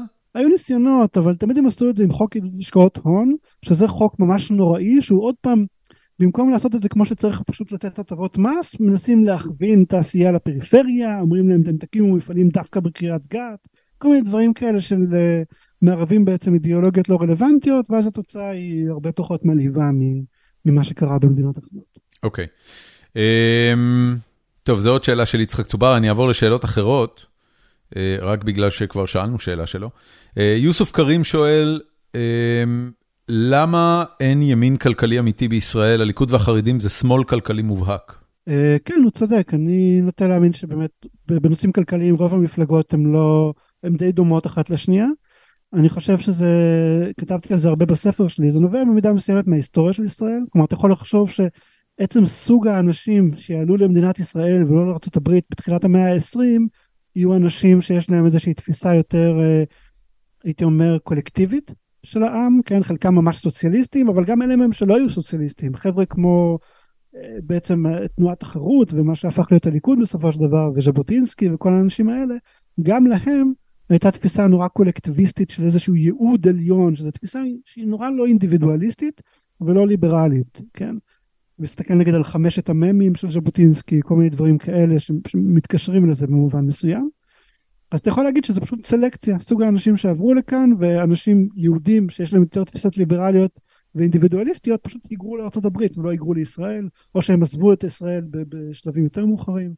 אז יש את אני- הסלקציה אני יכול ויש על- את ה- כן, סליחה, תמשיך. הנושא השני שיכול להיות הסבר לנושא הזה זה שעצם החיים במדינת ישראל מלכתחילה הכתיבו השקפות קולקטיביות בגלל העניין הביטחוני, בגלל תקציבי הביטחון המאוד גבוהים, בגלל שהיינו מוקפים באויבים, כל הדברים האלה חייבו איזושהי חשיבה כזאת שנורא נורא קשה לנו להתנתק ממנה עד היום, אה, ולכן אנחנו לא, לא בכיוון הזה, לא בימין ולא בשמאל. אני, אני רוצה אה, להציג לך אה, את מה שאני קורא לו אה, פרדוקס הימין הכלכלי, ו, ותגיד לי מה אתה חושב עליו. אה, וזה אגב תזה שאני לגמרי המצאתי, זאת אומרת, אני לא יודע אם יש לה אחיזה בשום מקום. אה, במובנים רבים, אנשים שמאמינים בימין כלכלי, הם אנשים שלא אוהבים, או, או מאוד חשדניים כלפי מנגנון המדינה כמנגנון ש, שלפיו חברה אה, מוציאה מדיניות לפועל, אוקיי? ולכן הם חושבים שהמדינה צריכה להיות מעורבת בדברים מאוד מוגבלים, מאוד מסוימים, אה, ורוב החופש צריך עדיין להיות בחיים של אזרחים. אנשים שלא חושבים שמנגנון המדינה הוא המנגנון האפקטיבי ביותר להקצאה תקציבית ולתיקון, אה, מלכתחילה לא ילכו לעבוד במנגנון המדינה, הם לא ילכו לשירות הציבורי, הם לא ילכו לפוליטיקה, הם לא יתגלגלו למקומות שבהם בסופו של דבר המדינה אה, מקבלת החלטות על העלאת מס או הורדת מס, על הקצאה של המס הזה לכל מיני מקומות. ואז יוצא שהאנשים שהם אה, ימין כלכלי אמיתי, שהם אנשים שמלכתחילה חשדניים כלפי המ- המדינה כגוף שמקבל החלטות ומקצה אה, תקציבים, לא נמצאים שם. כן, אבל זה, זה נכון לכל מדינה. זה לא מסביר לך למה צרפת היא יותר סוציאליסטית מארצות הברית. כי גם בארצות הברית זה יהיה לך בדיוק אותו תהליך. אני חושב שבארצות הברית זה מאוד, אה, אם, אם, אתה, אתה חיית בארצות הברית, אז אתה יודע שהמתח הוא לא בין המדינה לאזרחיה, אלא הוא בין הפדרלי לסטייט, למקומי. אה, ואז האנשים שמאמינים במדינה, במרכאות, אה, מתנגדים לשלטון הפדרלי ולהעלאת המיסים שם. זאת אומרת, יש כאילו עוד גורם שפותר את זה בצורה אחרת. בצרפת אין את הגורם הזה. בצרפת אין את הקונספט של אה, אה, אה, שלטון פדרלי מול שלטון מקומי ואיך אתה מחלק את המיסים בין, בין, בין שתי הישויות האלה. אולי זה מה שעושה את זה בארצות הברית. אה, כן, נכון, כלומר יש כאן הרבה גורמים, כן, גם בשוויץ הרי יש את המתח בין הקנטונים לבין המדינה כולה, ובאמת זאת מדינה יחסית קפיטליסטית. אה, אין ספק שמה שאתה אומר נכון, כלומר, אבל אתה עדיין שואל נגיד למה התקשורת היא מאוד סוציאליסטית, כן, כולל גופי תקשורת פרטיים, למה העיתונאים בישראל, כי הם גדלו הם בגל"צ. כולם עמוק בתוך השמאל. הם גדלו כן, הם בגל"צ. גדלו, נכון, הם גדלו בתוך המערכת הצבאית, הם גדלו גם, גם מערכת החינוך היא כזאת, היא תקשיב, נורא מחנכת ל- אף אחד במדינת ישראל, אני, אני, התובנה הזאת התפתחה אצלי רק בשנות ה-40 של חיי, זאת אומרת, בשלב נורא מאוחר, אף אחד במדינת ישראל לא שואל את עצמו בשום נקודה, תגידו, אולי המדינה לא צריכה להתערב פה? אולי זה לא עניין של המדינה. אף אחד לא מלמד אותך שהמדינה היא לא משהו של כזה ראה וכזה, אולי, אולי זה קשור לזה שאנחנו עדיין מדינה בהקמה, 70 שנה, כל מה שמערכת החינוך מפמפמת לך, מהרגע שאתה נולד עד הרגע שאתה מסיים צבא וגם אז אחרי זה משלם מיסים, זה תגיד תודה שיש לך מדינה, תגיד תודה שיש לך מדינה, תגיד תודה שיש לך מדינה. כשאתה כל הזמן אומר תודה שיש לך מדינה, אתה לא יכול רגע לשאול, אולי אני, אולי היחסים שלי עם המדינה, יש לי דעות על זה, אולי אני לא בטוח שאני... אתה יודע, אצל החרדים יש את זה מאוד חזק. הם, ברור להם שהמדינה היא לא בשבילהם, המדינה היא גורם שנוכח בחיים שלהם רק בגלל שהם במקרה גרים שם, ולכן הם יכולים לנהל מערכת יחסים הרבה יותר אה, ביקורתית עם העניין הזה. והם באמת, חלק מאוד מאוד גדול של המערכת הכלכלית החרדית, היא לא מחוברת למדינה, הם עושים את זה בעצמם. כן, אז גם עבורי כמוך, כמו שאתה מתאר, גם אצלי זה היה בגיל מאוחר יחסית, שהתחלתי להבין שבעצם המדינה היא לא מה שאני חושב שהיא. כלומר, אני זוכר שראיתי את זה כבר בצבא, את החוסר יעילות העצום, אז הייתה לי איזשהו אנטי כלפי מערכות גדולות מלכתחילה, אבל לקח לי זמן לראות את ההטייה הזאתי, בייחוד אה, באמצעי התקשורת, וזה משהו די מדהים, זה כמו הכדור של המטריקס, כן? ברגע שאתה רואה את ההטייה הזאת ופתאום אתה קולט אותה, אז אתה כבר לא יכול לא לראות אותה, אתה פשוט רואה את העולם בצורה אחרת לגמרי, ולאט לאט זה משנה את איך שאתה תופס דברים, ופתאום אתה רואה שכל הפוליטיקה מכוונת לפי קבוצות אינטרס. כן. פתאום אתה מבין שהוויכוח כאן זה בכלל לא מה שסיפרו לך, זה לא קטע של עד כמה אכפת למישהו מהעניים, כן? כל הזמן מספרים לך שאוקיי, קפיטליזם זה אלה שלא אכפת להם מהעניים, סוציאליזם זה אלה שכן אכפת להם. וגם אני חשבתי ככה עד איזה גיל 27, כן? כי אתה לא, אתה לא חושב אפילו שהוויכוח הוא על משהו אחר. כן. אבל דברים כאלה שהוויכוח הוא בכלל על קבוצות אינטרס. ועד היום אנשים מנסים לנחש את הדעות שלי ברשתות החברתיות, והם לא מצליחים. ואני, כי אתה לא... כי, כי, כי, הם... כי הם לא רואים, הם לא מבינים, הם חושבים שהוויכוח הוא אחר, הם מתווכחים ויכוח אחר מזה ש... מהדברים שעליהם אני כותב. תקשיב, היה, היה, היה, לי, היה לי קטע באחד הפרקים הקודמים, אה, ראיינתי את ענבל אורפז, ו... והיא בחורה מהממת וחכמה ומוכשרת ועושה דברים מדהימים, שבאמת עוזרים להרבה מאוד נשים אה, אה, בעולם. ודיברנו על המצב בישראל ועל ה, על הרפורמה וכל זה, ובאיזושהי נקודה אמרתי, תקשיבי, אולי המדינה היא לא הפתרון, אולי הסיפור הוא לקחת כוח מהמדינה, ולא רק להטות את הכוח הזה לכיוון אוכלוסייה כזו או אחרת, או לכיוון שמרנים מול ליברלים, אולי פשוט צריך לגרוע את הכוח הזה, ואז אין את הוויכוח, אין, אין, אין על מה לריב ב, ב, בקונסטלציה הזאת של מה המדינה עושה, זה לא עניין של המדינה. התשובה שלה רמזה על כך שהיא אפילו לא הבינה מה אמרתי. זאת אומרת שהיא לא הבינה שהסקאלה שאני מציע לה היא סקאלה של לתת למדינה כוח או לקחת מהמדינה כוח, שלקחת מהמדינה כוח, של לגרוע מהמדינה השפעה, זה בכלל גורם שאפשר להתעסק איתו. כן, זה, זה בכלל לא נמצא בדיון שלהם. כן, זה ממש, אני גם רואה את זה אצל עיתונאים כלכליים.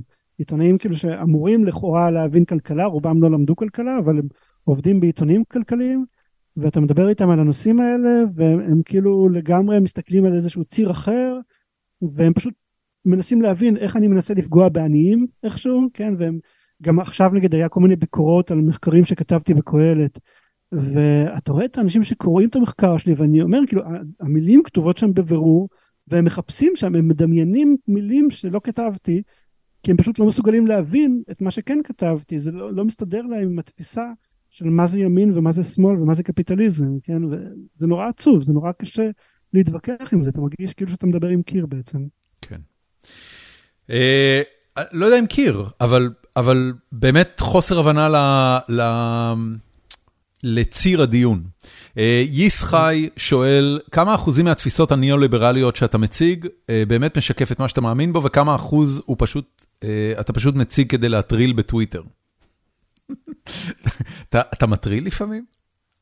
Uh, כן, אני מטריל הרבה פעמים. אוקיי. אני חושב שעוד לפני טוויטר הייתי לפעמים מתנסח באופן פרובוקטיבי. מה זה הטרלה בעיניך? תן לי דוגמה למשהו שהוא הטרלה uh, במובהק. אין לי איזה כרגע משהו מהראש, אבל אני כן חושב שאני מתנסח, כלומר, חושב, אני יודע בדיעבד שאני נוטה להתנסח בצורה פרובוקטיבית שמקפיצה אנשים. ולפעמים אני ממתן את עצמי ולפעמים אני לא מספיק למתן את עצמי בזמן ואז כן אני זה אני מניח שזה בעיקר הניסוח הנחרץ שזה כאילו אני כותב דברים בצורה בוטה ונחרצת ומצד אחד זה אולי מה שהפך אותי לפופולרי ברשתות אבל זה גם מה שגורם לאנשים לחשוב שאני הרבה יותר קיצוני ממה שאני. אבל אני לא כותב אם נגיד תסתכל על דברים שכתבתי על מדיניות אתה לא תמצא משהו שהוא לא עקבי כן כלומר אני יכול לכתוב לא יודע מס זה שוד כן אבל אתה לא תמצא קטע שבו באמת כתבתי שצריך להפריד את כל מערכת הבריאות. Okay. זה לא אוקיי. משהו שאני מאמין בו אבל אנשים בטוחים שזה משהו שאני מאמין בו בגלל הטון של הדברים ובגלל ה... אולי הניסוח הפרובוקטיבי הזה לפעמים. גם אה, גם אה, אה, כל השיח בישראל הוא אתה יודע בגלל שהמדינה לאורך כל כך הרבה שנים מתקיימת בתוך עימותים אז כל השיח הוא עימותי קיצוני. אמ, התפיסה של אה, לחיות טוב כאידיאולוגיה אה, לא, לא מאוד נוכחת במדינת ישראל. אה, לעומת זאת, לריב זה ממש תרבות. ניסיתי פעם להסביר את זה לחבר אמריקאי, אמרתי לו, אתה יודע, יש לנו, יש לנו, המושג שהוא ממש בשורשי התרבות, הוא הוא באיך שאנחנו מתעסקים בתלמוד, הוא מהטקסטים המוקדמים ביותר של התרבות היהודית והעברית. ההתפלמסות, ויכוח אידיאולוגי עד זוב דם, שבסופו, אתה יודע, אוכלים ארוחת ערב והולכים לישון, אה, הוא עמוד תווך בתרבות. וזה לא ככה במקומות אחרים. במקומות אחרים אנשים לא רוצים להתווכח אחד עם השני. הם רוצים להיות מאוד נעימים אחד עם השני, הם נמנעים מעימותים, הם יעשו כל מה שהם יכולים כדי לא להתעמת. נכון, כן, גם כתבתי על זה גם בספר שלי, כסף כחול לבן, גם על הנושא הזה, כי זה, זה באמת משהו ב-DNA היהודי, וזה גם אחד הדברים שהופך את המחאה הנוכחית נגד הרפורמה למשהו שהוא נורא ייחודי אני חושב בעולם גם, שמדינות אחרות לא בהכרח מבינות בדיוק מה קורה כאן. וכן זה נורא קיים גם ברשתות, הרשתות נורא העצימו את זה. אז uh, המון פעמים הוויכוחים האלה לאו דווקא מגיעים למקום טוב. כן, היו המון ויכוחים שלי שאני הצטערתי בדיעבד על uh, איך שהדברים התנהלו. יש, יש אפילו אנשים שאני אני מרגיש שהרחקתי אותם uh, שלא לצורך, כן? עבורי הדוגמה הקלאסית זה, זה שאול אמסרדמסקי, שאני באמת בדיעבד מרגיש uh, שהתעמתתי איתו יותר מדי, יותר ממה שמגיע לו, ו... נוצר איזשהו נתק בינינו שלא היה צריך להיות שם, ובמידה מסוימת באשמתי. זה נגיד דוגמה אחת שאני יכול לחשוב עליה. אוקיי. למה שלא תלך איתו לאיזה כוס קפה ותסדיר את העניין הזה? אה, אם הוא ירצה, אני אשמח. אני, יש לי חברים שהם חברים שלו, אבל אה, אני לא יודע אם בשלב הזה זה ניתן לתיקון עדיין. וואו, אוקיי. מה, מה, מה אמרת שכל כך אה, פוצץ את העסק? אה, יש לנו היסטוריה ארוכה, כלומר אה, כבר שהוא היה בכלכליסט היה תקופה שירדתי עליו די קשה על זה שהוא כתב דברים אה, לא נכונים. וכמו שאמרתי לפני כן, הסגנון שלי לפעמים בוטה ומזלזל יותר ממה שצריך, או יותר ממה שאפקטיבי לפחות. ואחרי זה היה תקופה כזה שהיה לנו יחסים יותר טובים, והוא התייעץ איתי ועזרתי לו בכמה דברים, ואז היה עוד איזשהו פיצוץ לפני כמה שנים, בעיקר סביב הפודקאסט שלהם. כן, היה את הפודקאסט עדיין יש, חיות אה, כיס. כן, חיות כיס, בדיוק זה. הרבה ביקורת הוא חוטף מהצד, ה, מהצד הכלכלי ימני. אה, אגב, פחות לדעתי על אמסטרדמסקי ויותר על... אה, שכחתי את שמה. צליל, צליל. נכון. בדיוק, אז אני תקפתי את צליל באופן משמעותי, ואז היא חסמה אותי מהעמוד של הפודקאסט, ואז שאול אמסטרדמסקי הגן עליה, היה שם איזשהו mm. דרמה שלמה, ואני מבין למה הוא הגן עליה, בכל זאת היא קולגה שלו, אבל... זה המקרה שהיה מאוד מאוד לא הוגן, כן? כי היא חסמה אותי סתם בלי שכתבתי שום דבר אה, מיוחד שם. טוב. וכן, שם זה הגיע. אה, ארז ברניר אה, כותב, קשה לו לצחוק, עכשיו כשהמטרה האמיתית של קהלת יצאה לאור, איך אתה מרגיש ביחס לעשייה שלך שם והדוחות שיצרת? כמובן, אה, חטף הרבה ריקושטים על המטרה האמיתית של קהלת, אבל אני כן אשאל, כשמחפשים את שמך בגוגל, אז עולה לינק לאתר קהלת ולעמוד ש, שכנראה כלל את הפרסומים שלך, אבל אז כשלוחצים על הלינק, שמך נמחק מהאתר. מה הסיפור עם קהלת? אז אה, כן, קודם כל קהלת היה מלכתחילה מחלקה כלכלית ומחלקה משפטית. אני הייתי במחלקה הכלכלית, אנחנו עסקנו, היו לא מעט שמאלנים במחלקה הכלכלית, ממש שמאלנים מדינית. כי זה, זה העמדות שלי, כן, אני שמאל מדיני וימין כלכלי, וזה גם העמדות של רוב הכלכלנים בישראל, או חלק גדול מהם. והמחלקה המשפטית התעסקה כבר אז ברפורמה הזאת, אבל אני חייב לציין שמעולם לא התעניינתי בזה, כאילו זה פשוט היה נראה לי, כל הוויכוחים סביב בג"ץ היו נראים לי כמו משהו לעורכי דין. אה, אני הבנתי שיש איזשהו ויכוח, עד היום אני לא ממש מכיר את הפרטים טוב של מה שאהרון ברק עשה, וכל האנשים שהפכו להיות מומחים לזה, אז אני, אני לא אחד מהם. אה, אני התעסקתי במחקרים שלי במחלקה הכלכלית, שעד היום גם מיכאל שראל, שהוא ראש המחלקה הכלכלית, הצהיר על התנגדות לרפורמה. נכון. ככל הידוע לי, אין שם אף אחד במחלקה הכלכלית שתומך ברפורמה. עכשיו להגיד מה המטרה האמיתית של כאלה, כן, כן. בחצי שנה האחרונה זה הפך להיות איזשהו מין דמון כזה, מין כן, כן, כן, כן. כזה שמשתלט על העולם. זה נורא כיף לייצר דמונים, נורא נורא כיף, כן. ממש. וזה ממש פסיכי לדעתי. כי כן, אתה, אתה יודע למה, כי ש... עם דמונים לא צריך uh, לנהל שיח. אפשר פשוט להגיד שהם השטן ובזה נגמר העניין. נכון, ועבורי זה ממש מדהים, כן, שאנשים עכשיו מוציאים מאמרים שלי מלפני חמש שנים, ומחפשים בהם כל מיני מילים כדי להוכיח ש, ש, שאני מתכנן איזה משהו, שהיה איזשהו משהו שיצא לא מזמן, שטענו שאני רוצה להרוס את האקדמיה הישראלית, מאמר שהם לגמרי לא הבינו, אני כתבתי על זה בבלוג שלי, אה, מאמר שמדבר על האינפלציה בהשכלה הגבוהה, והוא בעיקר יוצא נגד המכללות, אבל הם איכשהו עיוותו את זה והגיעו למסקנה שאני רוצה לחסל כל ביקורת בהשכלה הגבוהה או משהו כזה, כל מיני עיוותים שממש מעולם לא היה בכל השנים של הבלוג.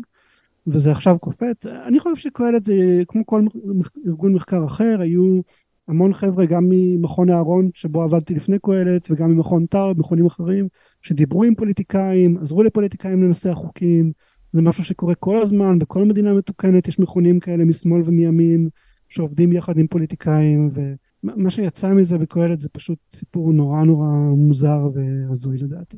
אוקיי. אה, דניאל רז שואל, מה הם ספרי המדע בדיוני האהובים עליך? אה, אוקיי, אמ, זו שאלה קשה לעשות רשימה של ספרים אהובים. תן לי, תן לי שלושה. נגיד לאחרונה אהבתי את הספרים של מלחמות, מלחמת האדם הזקן, אתה מכיר? לא. אז uh, יש שם כמה ספרים בסדרה, אני כבר לא זוכר אם זה טרילוגיה או שני ספרים, uh, אז אלה ספרים שממש חיבבתי. מלחמת האדם הזקן, Old Man's War, רומן מסוגת כן. המדע הבדיוני הצבאי מאת הסופר האמריקאי ג'ון סקלזי. נכון, זה ספר נגיד חדש יחסית, שהוא פחות קלאסיקה, אז uh, הייתי מזכיר אותו, אם אנשים רוצים לקרוא משהו יחסית מודרני, אז זאת המלצה חמה. Uh, במובן הרחב יותר יש כמובן את הספרים הקלאסיים, המשחק של אנדר, ואתה יכול לקרוא למשחקי הרעב, סוג של מדע בדיוני. כן. ודיון וכל מיני ספרים כאלה שמאוד אהבתי, אבל... מה חשבת אגב על, על העיבוד של דניס וילנוב לחולית? Uh, הוא נראה מאוד יפה, אבל צריך לחכות לסרט השני ולראות אם הם... עד כמה הם נכנסו שם באמת לחלקים הפילוסופיים ולחלק בסרט, יש חלקים בספר שהם פחות מתיישבים עם איזושהי תפיסה של הוליוודית של אוקיי יש גיבור נלחם נגד הרעים ומנצח כן? בספרים עצמם אה, יותר מזה הם, לא אה, הם עושים דקונסטרוקציה של זה. כל, כל הסיפור של, כל, של חולית הוא דקונסטרוקציה של, אה, של מערכות שליטה בבני אדם בין אם זה דת ובין אם זה מדינה. בדיוק והגיבור שם הוא בסופו של דבר מוביל ג'יהאד שמוביל לרצח של מיליונים. נכון. אז זה מעניין אותי איך הוליווד תטפל ב... בחלקים הלא סטנדרטיים אני חושב, אני, אם, אם, אני, אם אני רואה נכון לאן זה מתקדם, וכמובן כל מה שראיתי זה רק את הטריילרים, אה, הם הולכים, אה, הוא, הוא הולך לעשות מזה סוג של אה, הסנדק, במובן הזה של, שמייקל קורליאון מתחיל גיבור, נרתם למשפחה כדי לרשת את אביו, והופך בעל כורחו לאיש הרבה יותר גרוע מאביו, לאורך שלושת הסרטים. אני, אני חושב, זאת אומרת, אם... אם, אם הוא ילך לפי הנרטיב המקורי של חולית, זה מה שצריך להיות שם. נכון, כן, אני נוטה להסכים, ובאמת אה, נראה אם הם יצליחו. יש את הטמפלט הקולנועי לזה, זה שדייוויד לינץ' אה, פישל או שחרבו לו, אתה יודע, תלוי אה, למי, למי אתה מאמין, זה, זה כבר סיפור אחר, אבל, אבל אוקיי, מגניב. שאלה נוספת אגב של דניאל רז, האם שינית את דעתך לגבי משהו משמעותי בשנים האחרונות? גם שאלה קשה. הסולידית שינתה את דעתה לגבי ילדים בשנים האחרונות. זה היה מאוד מעניין לראות את התהליך הזה. כן. אני חושב שהדעות שלי כל הזמן ככה מתעצבות uh, בהדרגה בנוגע למחקרים וכאלה דברים, אבל אין איזושהי דוגמה ספציפית שאני יכול ככה לזרוק עכשיו מהראש לשינוי דעה משמעותי. אוקיי. Okay. Um, מיקי סולומוביץ' אה, שואל, בקרוב אמור להיחתם הסכם שכר קיבוצי עם הרופאים, לטענתם שכרם גרוע, בייחוד שכר הרופאים הצעירים. לטענתך לא חסר כסף במערכת הבריאות, מה לדעתך צריך לקדם בהסכם הקיבוצי עם הרופאים? טוב, אז אני, אני לא מעורה בפרטים של ההסכמים שנידונים כרגע, אז אני לא, לא יכול לענות משהו מפורט, כן? באופן כללי, אני יודע שהתקציב הבריאות בישראל הוא לא נמוך בהשוואה לצרכים, או בהשוואה למדינות אחרות, או בהשוואה לדמוגרפיה. ברגע שמודדים אותו כמו שצריך. אז אני לא חושב שהבעיה היא בעיה תקציבית, אני כן חושב שיש אה, המון המון בעיות במערכת, המון אינטרסים חזקים במערכת של גם של קופות החולים וגם של בתי החולים, וזה נורא קשה לנווט בהם, והמצב של הרופאים הוא תוצאה של האינטרסים האלה, כן? אז אף אחד מהצדדים כאן הוא לא אה, מלאך, גם לא הארי וגם לא הצד השני שנאבק נגדה, כן? אז אני חושב שזה שאלות מאוד מורכבות ואין כאן איזה משהו ספציפי שאני יכול להגיד. אוקיי. Okay. שלום ווליך שואל, מה המדד שכדאי לשים לב אליו כדי להבין האם באמת הכלכלה שלנו נכנסת לצרות? אני מניח שהוא מתכוון לחצי שנה האחרונה ול, אה, ולכל מיני נתונים מקרו-כלכליים שכל צד רותם לטיעון שלו שהכל בסדר או שהכל קטסטרופה. אז uh, בסופו של דבר המדדים באמת החשובים זה ההשקעות בישראל, אה, יש גם הרבה התעסקות בשער המטבע, אבל שם זה באמת דברים שהם ככל הנראה יותר קצרי טווח. אה, אני נוטה יותר להיות מודאג מהמגמות של הטווח הארוך, כן, למשל אה, הצלחה של תלמידים ישראלים במבחנים בינלאומיים, שיעור האנשים שמסיימים בגרות בחמש יחידות מתמטיקה, דברים כאלה, זה, זה הנושאים שאותי מטרידים יותר נגיד מאשר תנודות קצרות טווח שיכולות להשתנות אם הממשלה מחר תשתנה. אוקיי. Okay. אפרים קורר שאל הרבה שאלות, אבל אני אבחר דווקא אחת מתוכן. כמה שעות אתה ישן בלילה? אוקיי, זאת שאלה מעניינת, נראה לי שבע, שבע שעות, שמונה שעות. אוקיי. הוא בעיקר שואל שלל שאלות על הפרודוקטיביות שלך, וכמה אתה בן אדם פורה. אז אני מניח שמשם זה מגיע. כן, אני חושב שההבדל ביני לבין אחרים זה באמת שאני נורא נהנה לכתוב, אז אני כותב הרבה בסופי שבוע, אז אני חושב שבזמן שאנשים אחרים אולי עושים כל מיני פעילות פנאי אחרות, אני כותב. ולכן בדיעבד זה נראה נורא פרודקטיבי, אבל כשאני מסתכל נגיד על הספרים, אז כל אחד מהם היה שנים ארוכות של עבודה. אז כאילו אני, אני לא כל כך רואה את זה, אבל האמת היא שגם בעבודה אני די פרודוקטיבי, אז לא יודע, אולי פשוט אני מנצל את הזמן בצורה יותר יעילה מאחרים איכשהו. יופי. עידן בנוש חולק לך מחמאה ושואל שאלה, הרשומה שלך על חוקי פרקינסון לפני עשור היא אחת האבחנות האהובות עליי. אתה רוצה בקצרה להגיד על מה מדובר? זאת רשומה שמדברת על צה"ל, היא גם הביאה אותי לתוכנית של ירון לונדון וקוראים לו קירשנבאום? קירשנבאום, זיכרונו לברכה. כן, אז הייתה לי הופעה בתוכנית שלהם.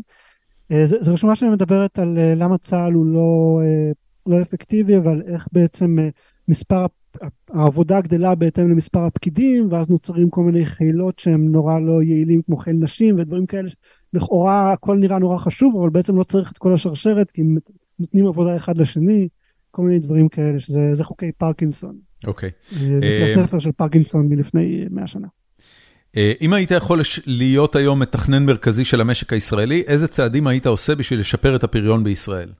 אני חושב שהנושא העיקרי זה באמת לימודי ליבה בקרב האוכלוסייה החרדית, אז זה נגיד משהו שהייתי מנסה לעבוד עליו בשיתוף עם חרדים.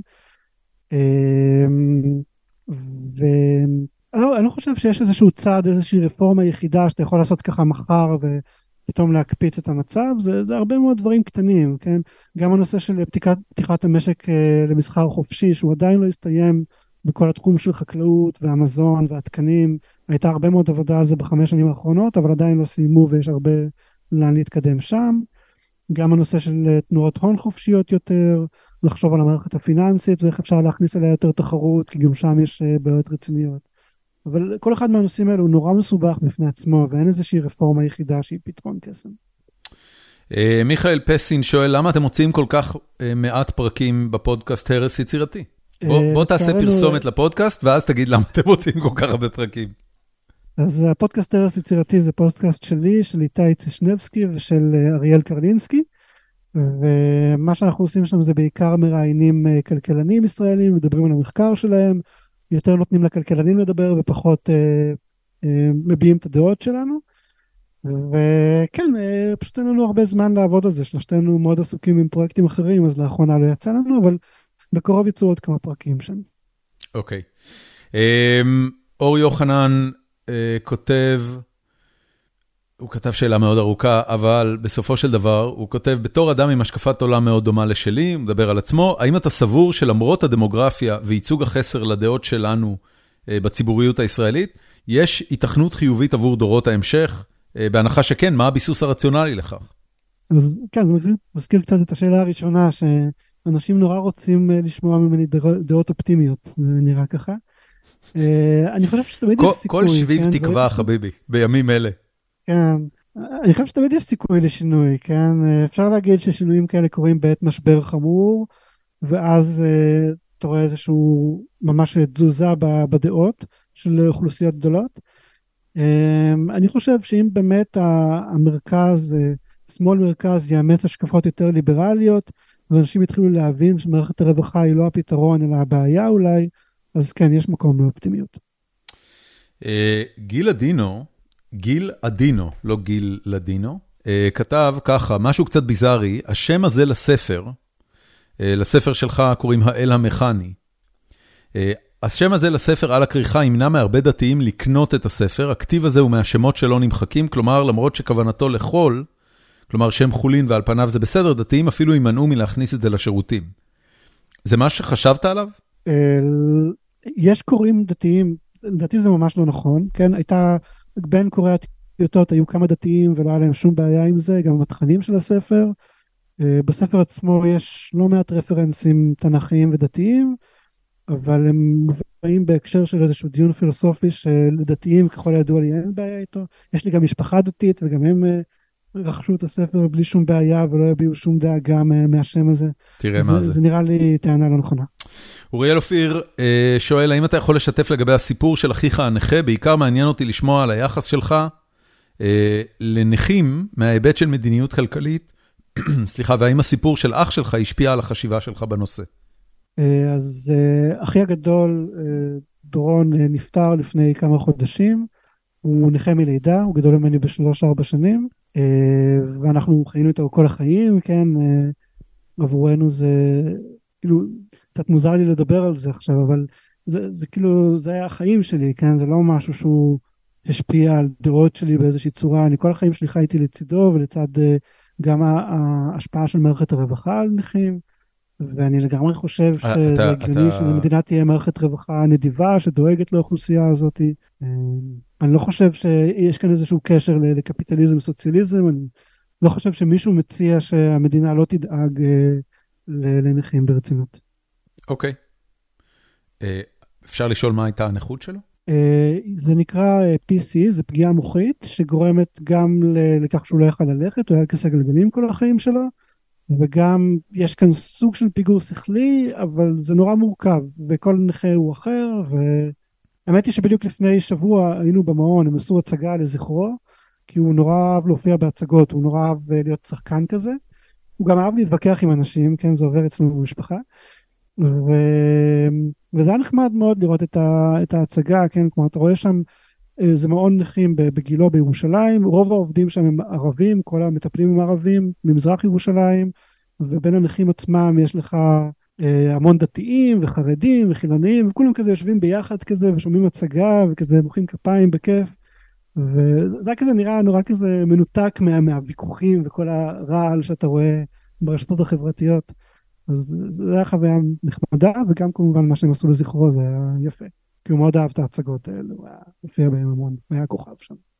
הוא, הוא, אה, הוא נולד עם הנכות הזאת? כן, כן, הוא נולד כפג, וכנראה שבבית חולים הוא חטף איזשהו חיידק ש, שגרם לזה, וההורים שלי גילו את זה כשהוא היה בן שנתיים-שלוש, ואז ההתלבטות אם להביא אותי ואת אחי הקטן לעולם, בסוף הם הביאו אותנו, אבל כן. אוקיי. Okay. אה, נועם מגדלי שואל, מה הסימן המקדים שקבעת לעצמך, שאם זה יקרה אתה עוזב את ישראל מיידית עם המשפחה שלך? אה, שאלה קשה, אני חושב ש... צחקתי על זה שאם ימנו את אה, ירון זליכה להיות נגיד בנק ישראל, אז הייתי מצטרף להפגנות בקפלן. אני מניח שמשהו כזה גם היה גורם לי להתחיל לעזוב את ישראל. כן, ברגע שממשלה מתחילה להתעסק עם הבנק המרכזי, אז זה מתחיל ממש להיראות כמו טורקיה והונגריה, ואתה מתחיל להבין שזה לא המקום. מעניין. אני, אתה יודע, היה לי, אה, הייתי עכשיו בחופשה אה, משפחתית באירופה, ופגשנו את המשפחה מישראל, ואחד הדברים שאני שואל, לא רק אותם, אלא כמעט כל ישראלי שאני מדבר איתו, זה, האם, האם קבעת לעצמך קו אדום?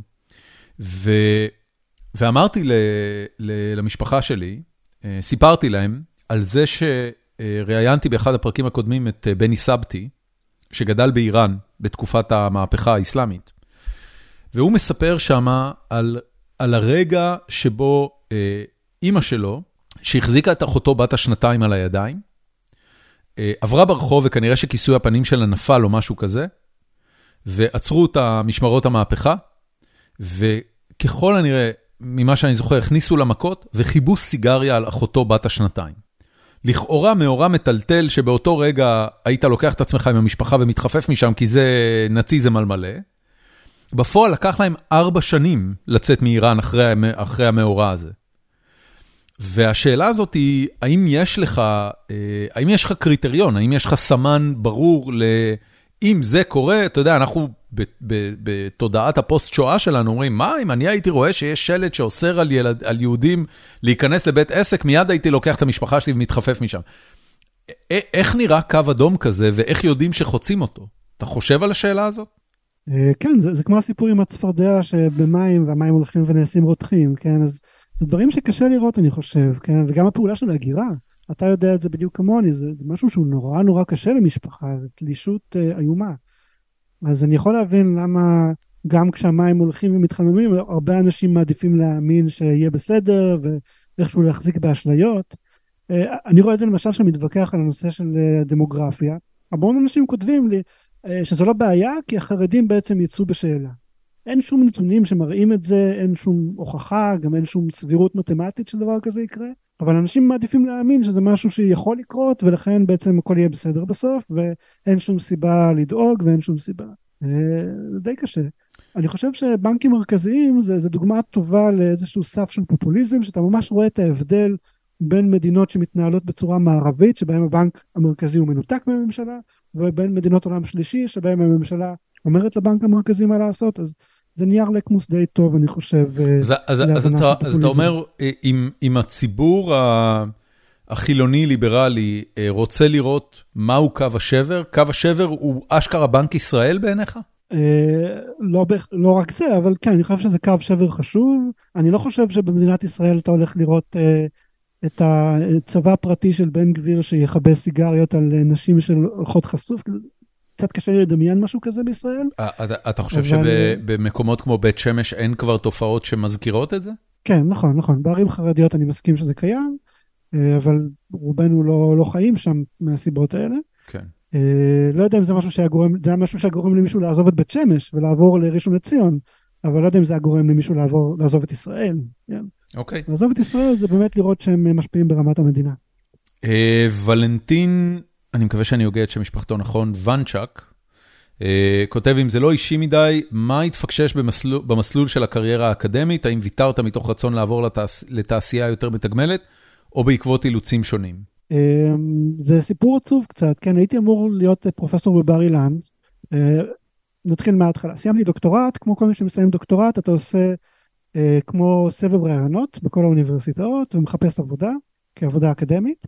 אז בסבב הרעיונות האלה, הזה התקבלתי בעצם לאוניברסיטת בר אילן, הם רצו להעסיק אותי כפרופסור, ואז הם מימנו לי את הפוסט-דוק, כן, כי בישראל בדרך כלל מעדיפים שיהיה לך קצת ניסיון, שתעשה פוסט-דוק בחו"ל, לפני שאתה מגיע להתחיל לעבוד כפרופסור, אז הם אה, מימנו לי את הפוסט-דוק באוניברסיטת בראון, ואז אה, כשהתקרבתי לסיום הפוסט-דוק, הם פתאום כתבו לי שיש אצלם איזה שהם בעיות תקציביות, ובעצם אין להם תקן עבורי, וזה היה קצת מאוחר מדי, אני ניסיתי אה, אשתי והבן שלי רצו לחזור לישראל, אז לא רציתי לחפש עבודה בחו"ל, ניסיתי לחפש עבודה בישראל, באוניברסיטאות המעטות שנותרו, ולא היה זמן, זה לא הסתדר, היו כבר אנשים עם מומחיות דומה לשלי בחלק מהאוניברסיטאות. בשלב הזה הציעו לי להמשיך עם איזשהו פוסט-דוק, לנסות איזה משהו זמני, אבל אני כבר החלטתי שבאמת אין לי כוח לזה, אני כבר אה, מבוגר מדי ועייף מדי, ואני רוצה לעשות דברים אחרים, ואז עברתי להייטק. מה זה אומר שאתה מבוגר מדי? כאילו, תסביר לי לא לא מה זה אומר מבחינה כרונולוגית, כי אתה צעיר ממני, אבל מהי לא, לא, התחושה? נמאס להיות אני. הבנתי. בתור אקדמאי אתה כל הזמן מרוויח משכורות של 10-15 אלף שקל בחודש, הגעתי במקסימום ל-15 אלף, ואתה רואה סביבך אנשים שהם באותו גיל, עם ילדים, טסים לחו"ל, נהנים, באיזשהו שלב אתה אומר, אוקיי, בשביל מה? בשביל התואר הזה של פרופסור, אה, מהמם. שווה לי לסבול עוד חמש שנים ככה. מהמם. היה נקודה אה, בחיים שלי שהייתה לי התלבטות, אמיתית אם, להישאר בעולמות המדיה והאינטרנט, אה, כיזם, כמנהל, whatever, או ללכת לעיתונות. הייתה, הייתה, היה איזה חלון קטן של הזדמנות של ללכת לעיתונות על מלא. ו... וזה לגמרי, אני זוכר את התחושה הזאת, אני לא רוצה להיות אני. אה, כי, כי הסתכלתי על החיים של כל העיתונאים, גם המוכשרים ביותר ש, שהכרתי סביבי, וכולם עניים. לא, עזוב אותך, כאילו, הם, הם, בס... זה לא, הם לא בסדר. הם, הם אנשים עניים, הם ממוקמים בעשירון החמישי ומטה. אה, כן, וזה גם משהו שקשור לגיל, כן? כי כשאתה בן 25 לא אכפת לך, אתה אומר אוקיי, אני אעשה מה שמעניין אותי ואני אצליח וזה, גם אם לא היה לי משפחה וילדים אז גם לא אכפת לי. אבל כשיש לך משפחה וילדים ואתה כבר בן 35, 36, באיזשהו שלב אתה רוצה רמת חיים שהיא בהתאם, אתה לא רוצה שהבן שלך יסבול מהבחירות שלך באיזשהו מובן. כן. אמ, יובל שטרן אה, כותב, לא על הספר הנוכחי, אלא על הספר הקודם, כסף כחול לבן, אני מניח. הוא כותב, תמסור בבקשה לאורי שהספר שלו מצוין, בעיניי הוא קריאת חובה לכל מי שמתעניין. הוא מתבטא על כלכלה ויוקר המחיה ורוצה להבין איך ולמה הגענו עד היום. Uh, השאלה שלו היא, למה המחקר החשוב של קהלת על חרדים מתעכב כל כך הרבה זמן ולא מפורסם? אתה יודע? וואו, זה סיוט. אני, כן, המחקר הזה הוא כבר איזה 6-7 שנים, ואני מה, כבר... מהו אה, המחקר, קודם כל? מהי שאלת המחקר? אה, מה שהם עשו במחקר הזה, אה, זה לא מחקר שלי, זה של אריאל קרלינסקי, ושאני ברח לי מהשם, ברח לי מהראש השמות של המשתתפים האחרים, אבל אה, הם אה, מנסים לאמוד את הנטל של החרדים בעצם על מערכת המס, כמה אתה משלם וכמה אתה מקבל. הם שלחו לי לאחרונה גם גרסאות של המחקר בשביל שיכתוב להם הערות, הם שלחו לי ולעוד כל מיני דוקטורים ופרופסורים לכלכלה, למרות שאני כבר לא עובד בכהלת. אציין את זה כי אנשים חושבים שאני כן עובד שם. אה, בכל מקרה המחקר הזה מתעכב הרבה מאוד בגלל שמיכאל שראל הוא בחור נורא נורא נורא יסודי ונורא חשוב לו לוודא כל פרט ופרט. ובגלל זה זה מתעכב, כן, זו שאלה שהיא נורא נורא קשה, הנתונים קשים, צריך לשבת על זה בחדר המחקר של הלמ"ס הרבה מאוד שעות, ואני מניח שזו הסיבה היחידה שזה יתעכב. הגרף, יש להם איזה גרף שהם הוציאו מהמחקר שמראה כמה כל אחד בעצם משלם וכמה כל אחד מקבל, זה רץ כבר איזה 3-4 שנים ברשתות החברתיות, אבל אה, את המחקר עצמו אני מקווה מאוד שהם יסיימו בקרוב וישחררו, לצערי בגלל אה, מה שקורה עכשיו סביב קהלת, אני חושש שלא יהיה לזה האימפקט הראוי. יפה. אמ, יש עוד כמה שאלות, אבל, אה, אבל זמננו מתחיל לאזול. אני מנסה לראות אם יש פה... אמ, לא, נראה לי שדיברנו על הרבה מאוד. יובל טאוב רוצה שתדבר על תקופת הפוסט-דוקטורט שלך בארה"ב, גם על המחקר וגם על הבדלי התרבות. בא לך לדבר על זה קצת? אה, אני יכול לדבר על זה הרבה.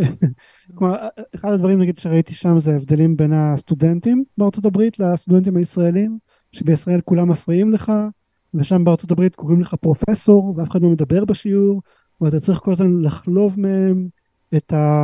אה, כדי להבין בעצם אם הם מבינים על מה אתה מדבר. אז בישראל מאוד מהר אתה יודע אם הסטודנטים מבינים אותך או לא, ושם זה, זה נורא קשה. אה, היה לי שם כל מיני, אה, זה היה נורא נחמד לראות את התרבות האמריקאית מקרוב, כי זה שונה ממה שרואים בסרטים. נכון. כן, אתה רואה ככה, זה, זה, כמו לחיות, אתה יודע, יש, הר- אני רואה המון קולות, אה, אה, בעיקר בטוויטר, של, של ישראלים שמדברים על שקיעתה של התרבות האמריקאית ועל אמריקה נחרבת, והיא ככה והיא ככה, אתה יודע, כל מיני אה, נבואות זעם כאלה. אחרי שחיית בארצות הברית שנתיים, איך אתה, איך אתה תופס את המצב של, ה, אה, של התרבות האמריקאית ושל אמריקה בתור האימפריה של העולם? אני חושב שבוודאי תסכים איתי שיש שם שונות עצומה בין אזורים, בין אנשים, בין אוכלוסיות, וכלומר בכל נקודת זמן יש לך שם אזורים שהם נורא נורא ליברליים, אזורים נורא שמרניים, אזורים שהם בעלייה, אזורים שהם בירידה, ו- וזה לדעתי הכוח העצום של ארה"ב שהיא כל כך מגוונת, כן, ולהגיד ארה"ב בקריסה, ארה"ב, לא יודע, השמאלנים השתלטו על ארה"ב, כל דבר כזה זה פשוט בוודאות לא נכון, כי, כי פשוט מדינה כזאת ענקית, וזה נורא קשה לתפוס את, את השונות הזאת בהתחלה, כן? שאתה רק מסתכל על זה דרך עיניים של סרטים הוליוודים. אה, ובפועל, כשאתה אתה שם, אז אתה רואה את זה קצת, כן? כן. אה, זה נורא מעניין לראות את זה. כן, כן, כן, אני מסכים. אמ, טוב, אורי, אה, שמע, קודם כל המון תודה. אה, כל הכבוד על הספרים ועל ההצלחה המסחררת הזאת של, אה, של פרויקט מימון ההמונים. כמה זה באמת הפתיע אותך שזה, שזה כל כך מהר אה, אה, נסגר? אה, זה מאוד הפתיע אותי, אני, אני נורא קיוויתי שיהיו אנשים שיתעניינו, אבל חשבתי שרוב האנשים באמת עוקבים אחריי בגלל כלכלה ופוליטיקה וויכוחים על מדיניות כלכלית, ואני נורא שמח באמת לראות גם שאנשים רוצים לקרוא ספרים ויש להם אה, את העניין בזה. אז אני אמרתי בהתחלה שאני אצליח אולי 20 אלף, 30 אלף אה, לגייס, ודי מפתיע אותי שאני רואה שאני מצליח. אה, זה, זה באיזשהו, מסום, באיזשהו מקום אה, עושה לך קליברציה על, ה, על התפיסה הציבורית שלך? יכול להיות, כן, אני, נורא מרוכז ב... אני חושב שכמו כל אחד, אז אתה נותן הרבה יותר משקל לאנשים ששונאים אותך, מאשר לאנשים שמחבבים אותך. אז כל פעם שאני רואה איזשהו ציוץ טוויטר מהחבר'ה שיורדים על קהלת ושיורדים על המחקרים שלי, אז יכול להיות שזה מייצר בי איזושהי תפיסה מוטעית, ושיש גם הרבה חבר'ה אחרים שהם כן מעריכים אותי ואת מה שאני עושה, ויש לי תמיד איזושהי הערכת חסר שלהם אולי. אז אולי זה גם חלק מהעניין. מהמם, איזה אה, יופי.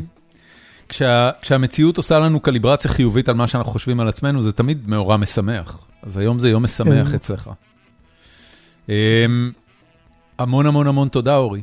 זה היה ממש כיף. תודה לך, תודה לך, ואני מקווה שכולם גם אה, ייהנו מהספר, אולי עוד אה, שנה מהיום נדבר עליו אחרי שתקראו.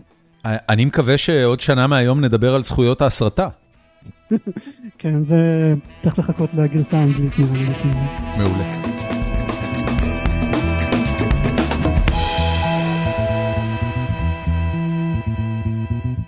ועד כאן הפרק.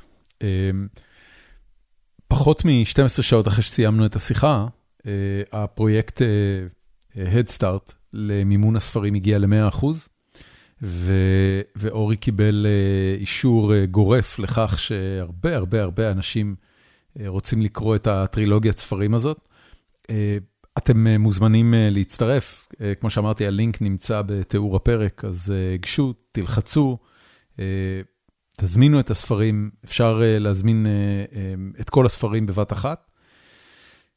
וזה, וזה נראה לי אחלה דבר, באופן כללי לתמוך בספרות מדע בדיוני ישראלי, ישראלית, נשמע לי דבר פנטסטי לעשות. את, ה, את החפירה האחרונה שלי, בפרק הקודם, הקדשתי ברובה לביקור שלנו בדיסנילנד ולחוויית התורים שם.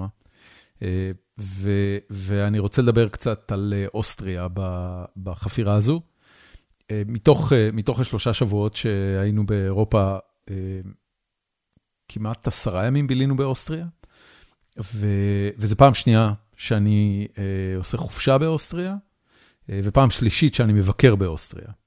ביקרתי בטיול עם ההורים לפני הרבה הרבה הרבה הרבה שנים, ועשיתי חופשה משפחתית עם, עם המשפחה המצומצמת, לפני, לדעתי, משהו כמו שבע או שמונה שנים. עוד כשחיינו בארץ, נסענו לווינה וטסנו לווינה ומשם לקחנו אוטו ועשינו את זלצבורג, ממש את אותו אזור שהיינו בו הפעם. גם הפעם מצאנו, מצאנו צימר באחד מהיישובים, באחד מעשרות היישובים הכפריים היפהפיים שנמצאים בחבל הארץ הזה, במה שנקרא זלצבורגלנד, החבל הארץ ש, שסביב זלצבורג. ועברו שבע שנים. לא השתנה הרבה.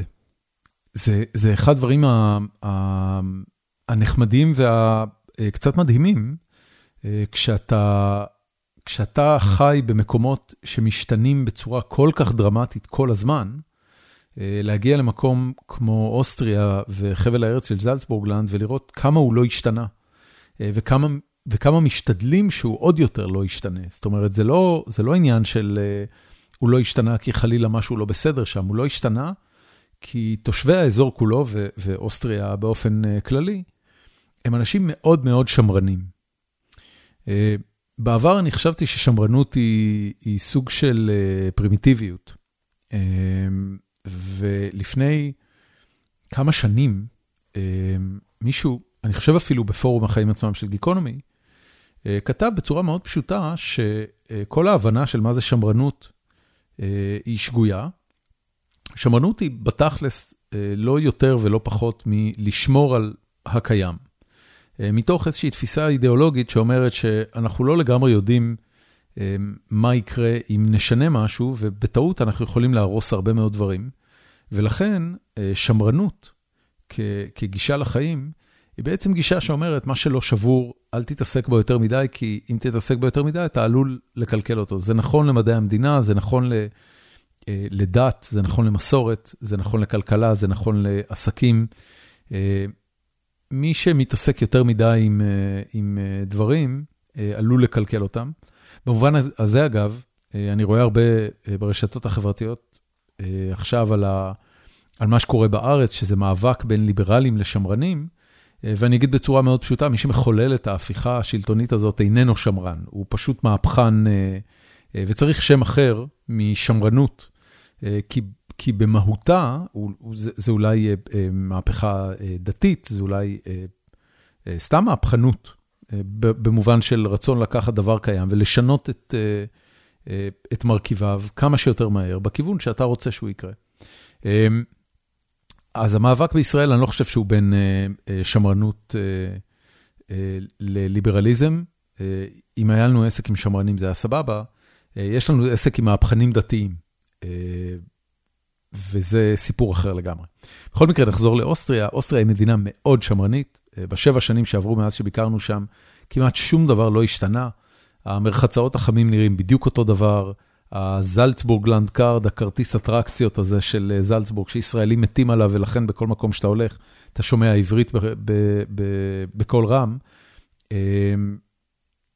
זה, זה בדיוק אותו כרטיס עם בדיוק אותן אטרקציות. אני לא חושב שאפילו דבר אחד שעשינו בטיול הזה לא היה בטיול הקודם.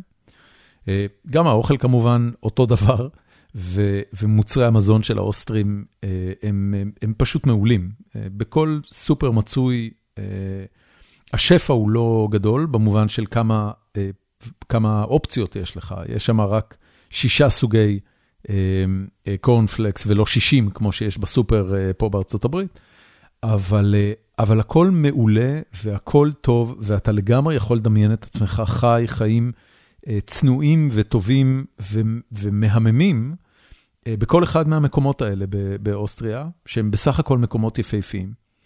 אה, במובן הזה, אגב, האוסטרים גם, אה, יש להם מאפיינים שבישראל לא היו עוברים בשום פנים ואופן. באוסטריה, בימי ראשון, כל החנויות סגורות, ואני מדבר גם על סופרמרקטים שכונתיים. למעשה, אם אתה קם ביום ראשון ולא עשית קניות מבעוד מועד, תסתדר. ת, ת, תלך למסעדה או שתשתה בירה ותקום מחר בבוקר, כי כל הסופרמרקטים ברדיוס של איזה 50 קילומטר היו סגורים.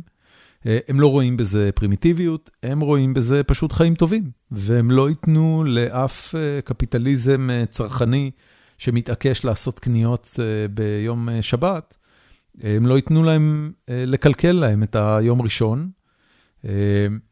וגם ביום שבת, אגב, זה נסגר יחסית מוקדם. זאת אומרת, הם סוגרים את החנויות לדעתי ב-6, משהו כזה, בעוד שבאמצע השבוע הם פתוחים עד שעות יותר מאוחרות. זה, זה הופך את החוויה של אה, לנפוש באוסטריה למשהו נורא מערסל. אתה, אתה, אתה נכנס לאיזה מין שגרה כזאת, שאתה קם בבוקר, ואתה אוכל את הארוחת בוקר המהממת שלהם עם הלחמים המשגעים שלהם, וה... והנקניקים והגבינות הפנטסטיים שלהם, והקפה המצוין. ואז אתה יוצא לך ועושה איזה טיול רגלי, ומטפס על איזה הר ירוק למות, עם פרות יפהפיות שנראות כאילו הם יצאו מז'ורנל או מעטיפה של אה, שוקולד מילקה. אה, ואתה מטפס על ההר ונושם אוויר פסגות צלול, וגשם עדין יורד ועושה לך את היום שלך נעים יותר. ואז אתה יורד ואתה אוכל צהריים, אה, ואתה יכול לנוח אחרי הצהריים, או שבמקרה שלנו אה, היינו הולכים לכל מיני מרחצאות מעיינות חמים כאלה כדי לשכשך קצת במים, כי אנחנו מתים על מים. ואז אתה הולך לארוחת ערב, אתה שותה את הבירה שלך, ואתה הולך לישון מוקדם, כי אין לך סיבה באמת, אין שום דבר לעשות אחרי השעה 10 בלילה. ואתה קם בבוקר ואתה מאושר. אתה רגוע ואתה נינוח ואתה מאושר.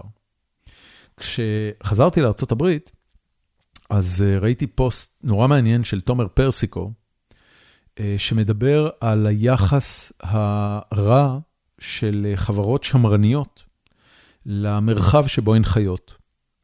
Uh, ל, ל, uh, איך הם מתייחסים לפסולת, uh, זורקים פסולת בכל מקום, לא מתייחסים למרחב הציבורי כאילו הוא שלהם. תומר פרסיקו בחר לקבוע שזה מאפיין של חברות שמרניות. ועל זה אני רק אומר, אוסטריה, שהיא כנראה אחת המדינות הכי שמרניות באירופה, במובן הפשוט של שמרנות היא לשמור על הקיים כדי לא לחרבן אותו, שיישאר גם לדורות הבאים את אותו דבר טוב שנבנה שם. אה, אוסטריה היא חברה מאוד שמרנית, המרחב הציבורי שם, בכל מקום, הוא יפהפה, נקי ומושלם. ולמה זה ככה? זה לא בגלל שהחברה היא שמרנית. זה בגלל שהאנשים שחיים באוסטריה, קודם כל, זו חברה מאוד הומוגנית, הם כולם אותו דבר. הם נוצרים אוסטרים, הוריהם היו נוצרים אוסטרים, זו לא חברת מהגרים, יש שם מעט מאוד מהגרים, לפחות באזורים שבהם הסתובבנו, אני מניח שבערים הגדולות זה קצת אחרת, אבל אה, זו חברה מאוד הומוגנית, וכחברה הומוגנית, שמרנית, המרחב הציבורי הוא מקור לנחמה, פרנסה וגאווה. וכיוון שזה כך, אז הם שומרים עליו. בישראל, לעומת זאת, אה, ויש את זה גם במקומות מסוימים בארצות הברית, אה, יש תופעה שאני אכנה אותה אנשים גולים בארצם. מה זה אומר אנשים גולים בארצם? זה אומר אנשים שחיים במקום שהם לא מרגישים שהוא שייך להם, והם לא מרגישים את תחושת השייכות הזאת אליו, ולכן הם לא רואים במרחב הציבורי שבו הם חיים את אותו מאפיין של שייכות, או את אותו מאפיין של חיבור רגשי, שהם רואים בבית שלהם, בדלת אמותיהם. ולכן הם מרשים לעצמם לזרוק אשפה, כי זה, כי זה של מישהו אחר. אז שמישהו אחר ינקה את זה. וזה נכון בישראל על כל מיני ציבורים, ואני לא אנקוב בשמות רק כדי לא להיכנס לפינות מעצבנות. יש כמובן אנשים טובים שמרגישים תחושת שייכות ומרגישים שהמרחב הציבורי הוא שלהם בכל אחד מהציבורים בארץ, אבל יש גם הרבה שלא. יש הרבה אנשים שהתחושה שלהם היא על הזין שלי, שמישהו אחר ינקה את זה, שמישהו אחר ידאג לזה, זה לא שלי ואני בכלל שונא אותם. מי שזה לא יהיה, שהוא זה שאחראי לנקות את המקום הזה. ככה לפחות אני הרגשתי שזה היה. אני חווה את הדבר הזה לפעמים גם בארץ, סליחה, בארצות הברית, לפעמים אתם, אתה רואה אנשים שמתייחסים למקום כאילו זה, זה, זה בעיה של מישהו אחר. וזה פשוט חוסר חינוך. וחוסר החינוך הזה הוא, הוא נובע קודם כל מהמערכת חינוך שבה הבן אדם גדל, ומהבית שבו הבן אדם גדל. ואני חושב שהדרך היחידה שבה הדבר הזה יתוקן, היא שיהיה איזשהו קונצנזוס גורף לאומי ממלכתי, אולי אפילו אפשר לומר, לגבי המרחב הציבורי והעובדה שהוא שייך לכולנו, ולכן כולנו צריכים לשמור על הניקיון שלו. כדי להגיע לשם, צריכים לעבור שבעת מדורי גיהנום, כי אנחנו כרגע נמצאים לפחות בישראל על סף מלחמת אזרחים, או יש שיאמרו במלחמת אזרחים, רק, לא, רק ללא נשק חם כרגע. זהו, עד כאן תובנות על אוסטריה, תודה רבה שהאזנתם. כל הכבוד לאורי, שוב, לכו להדסטארט שלו ותתמכו בו. נדבר בפרק הבא.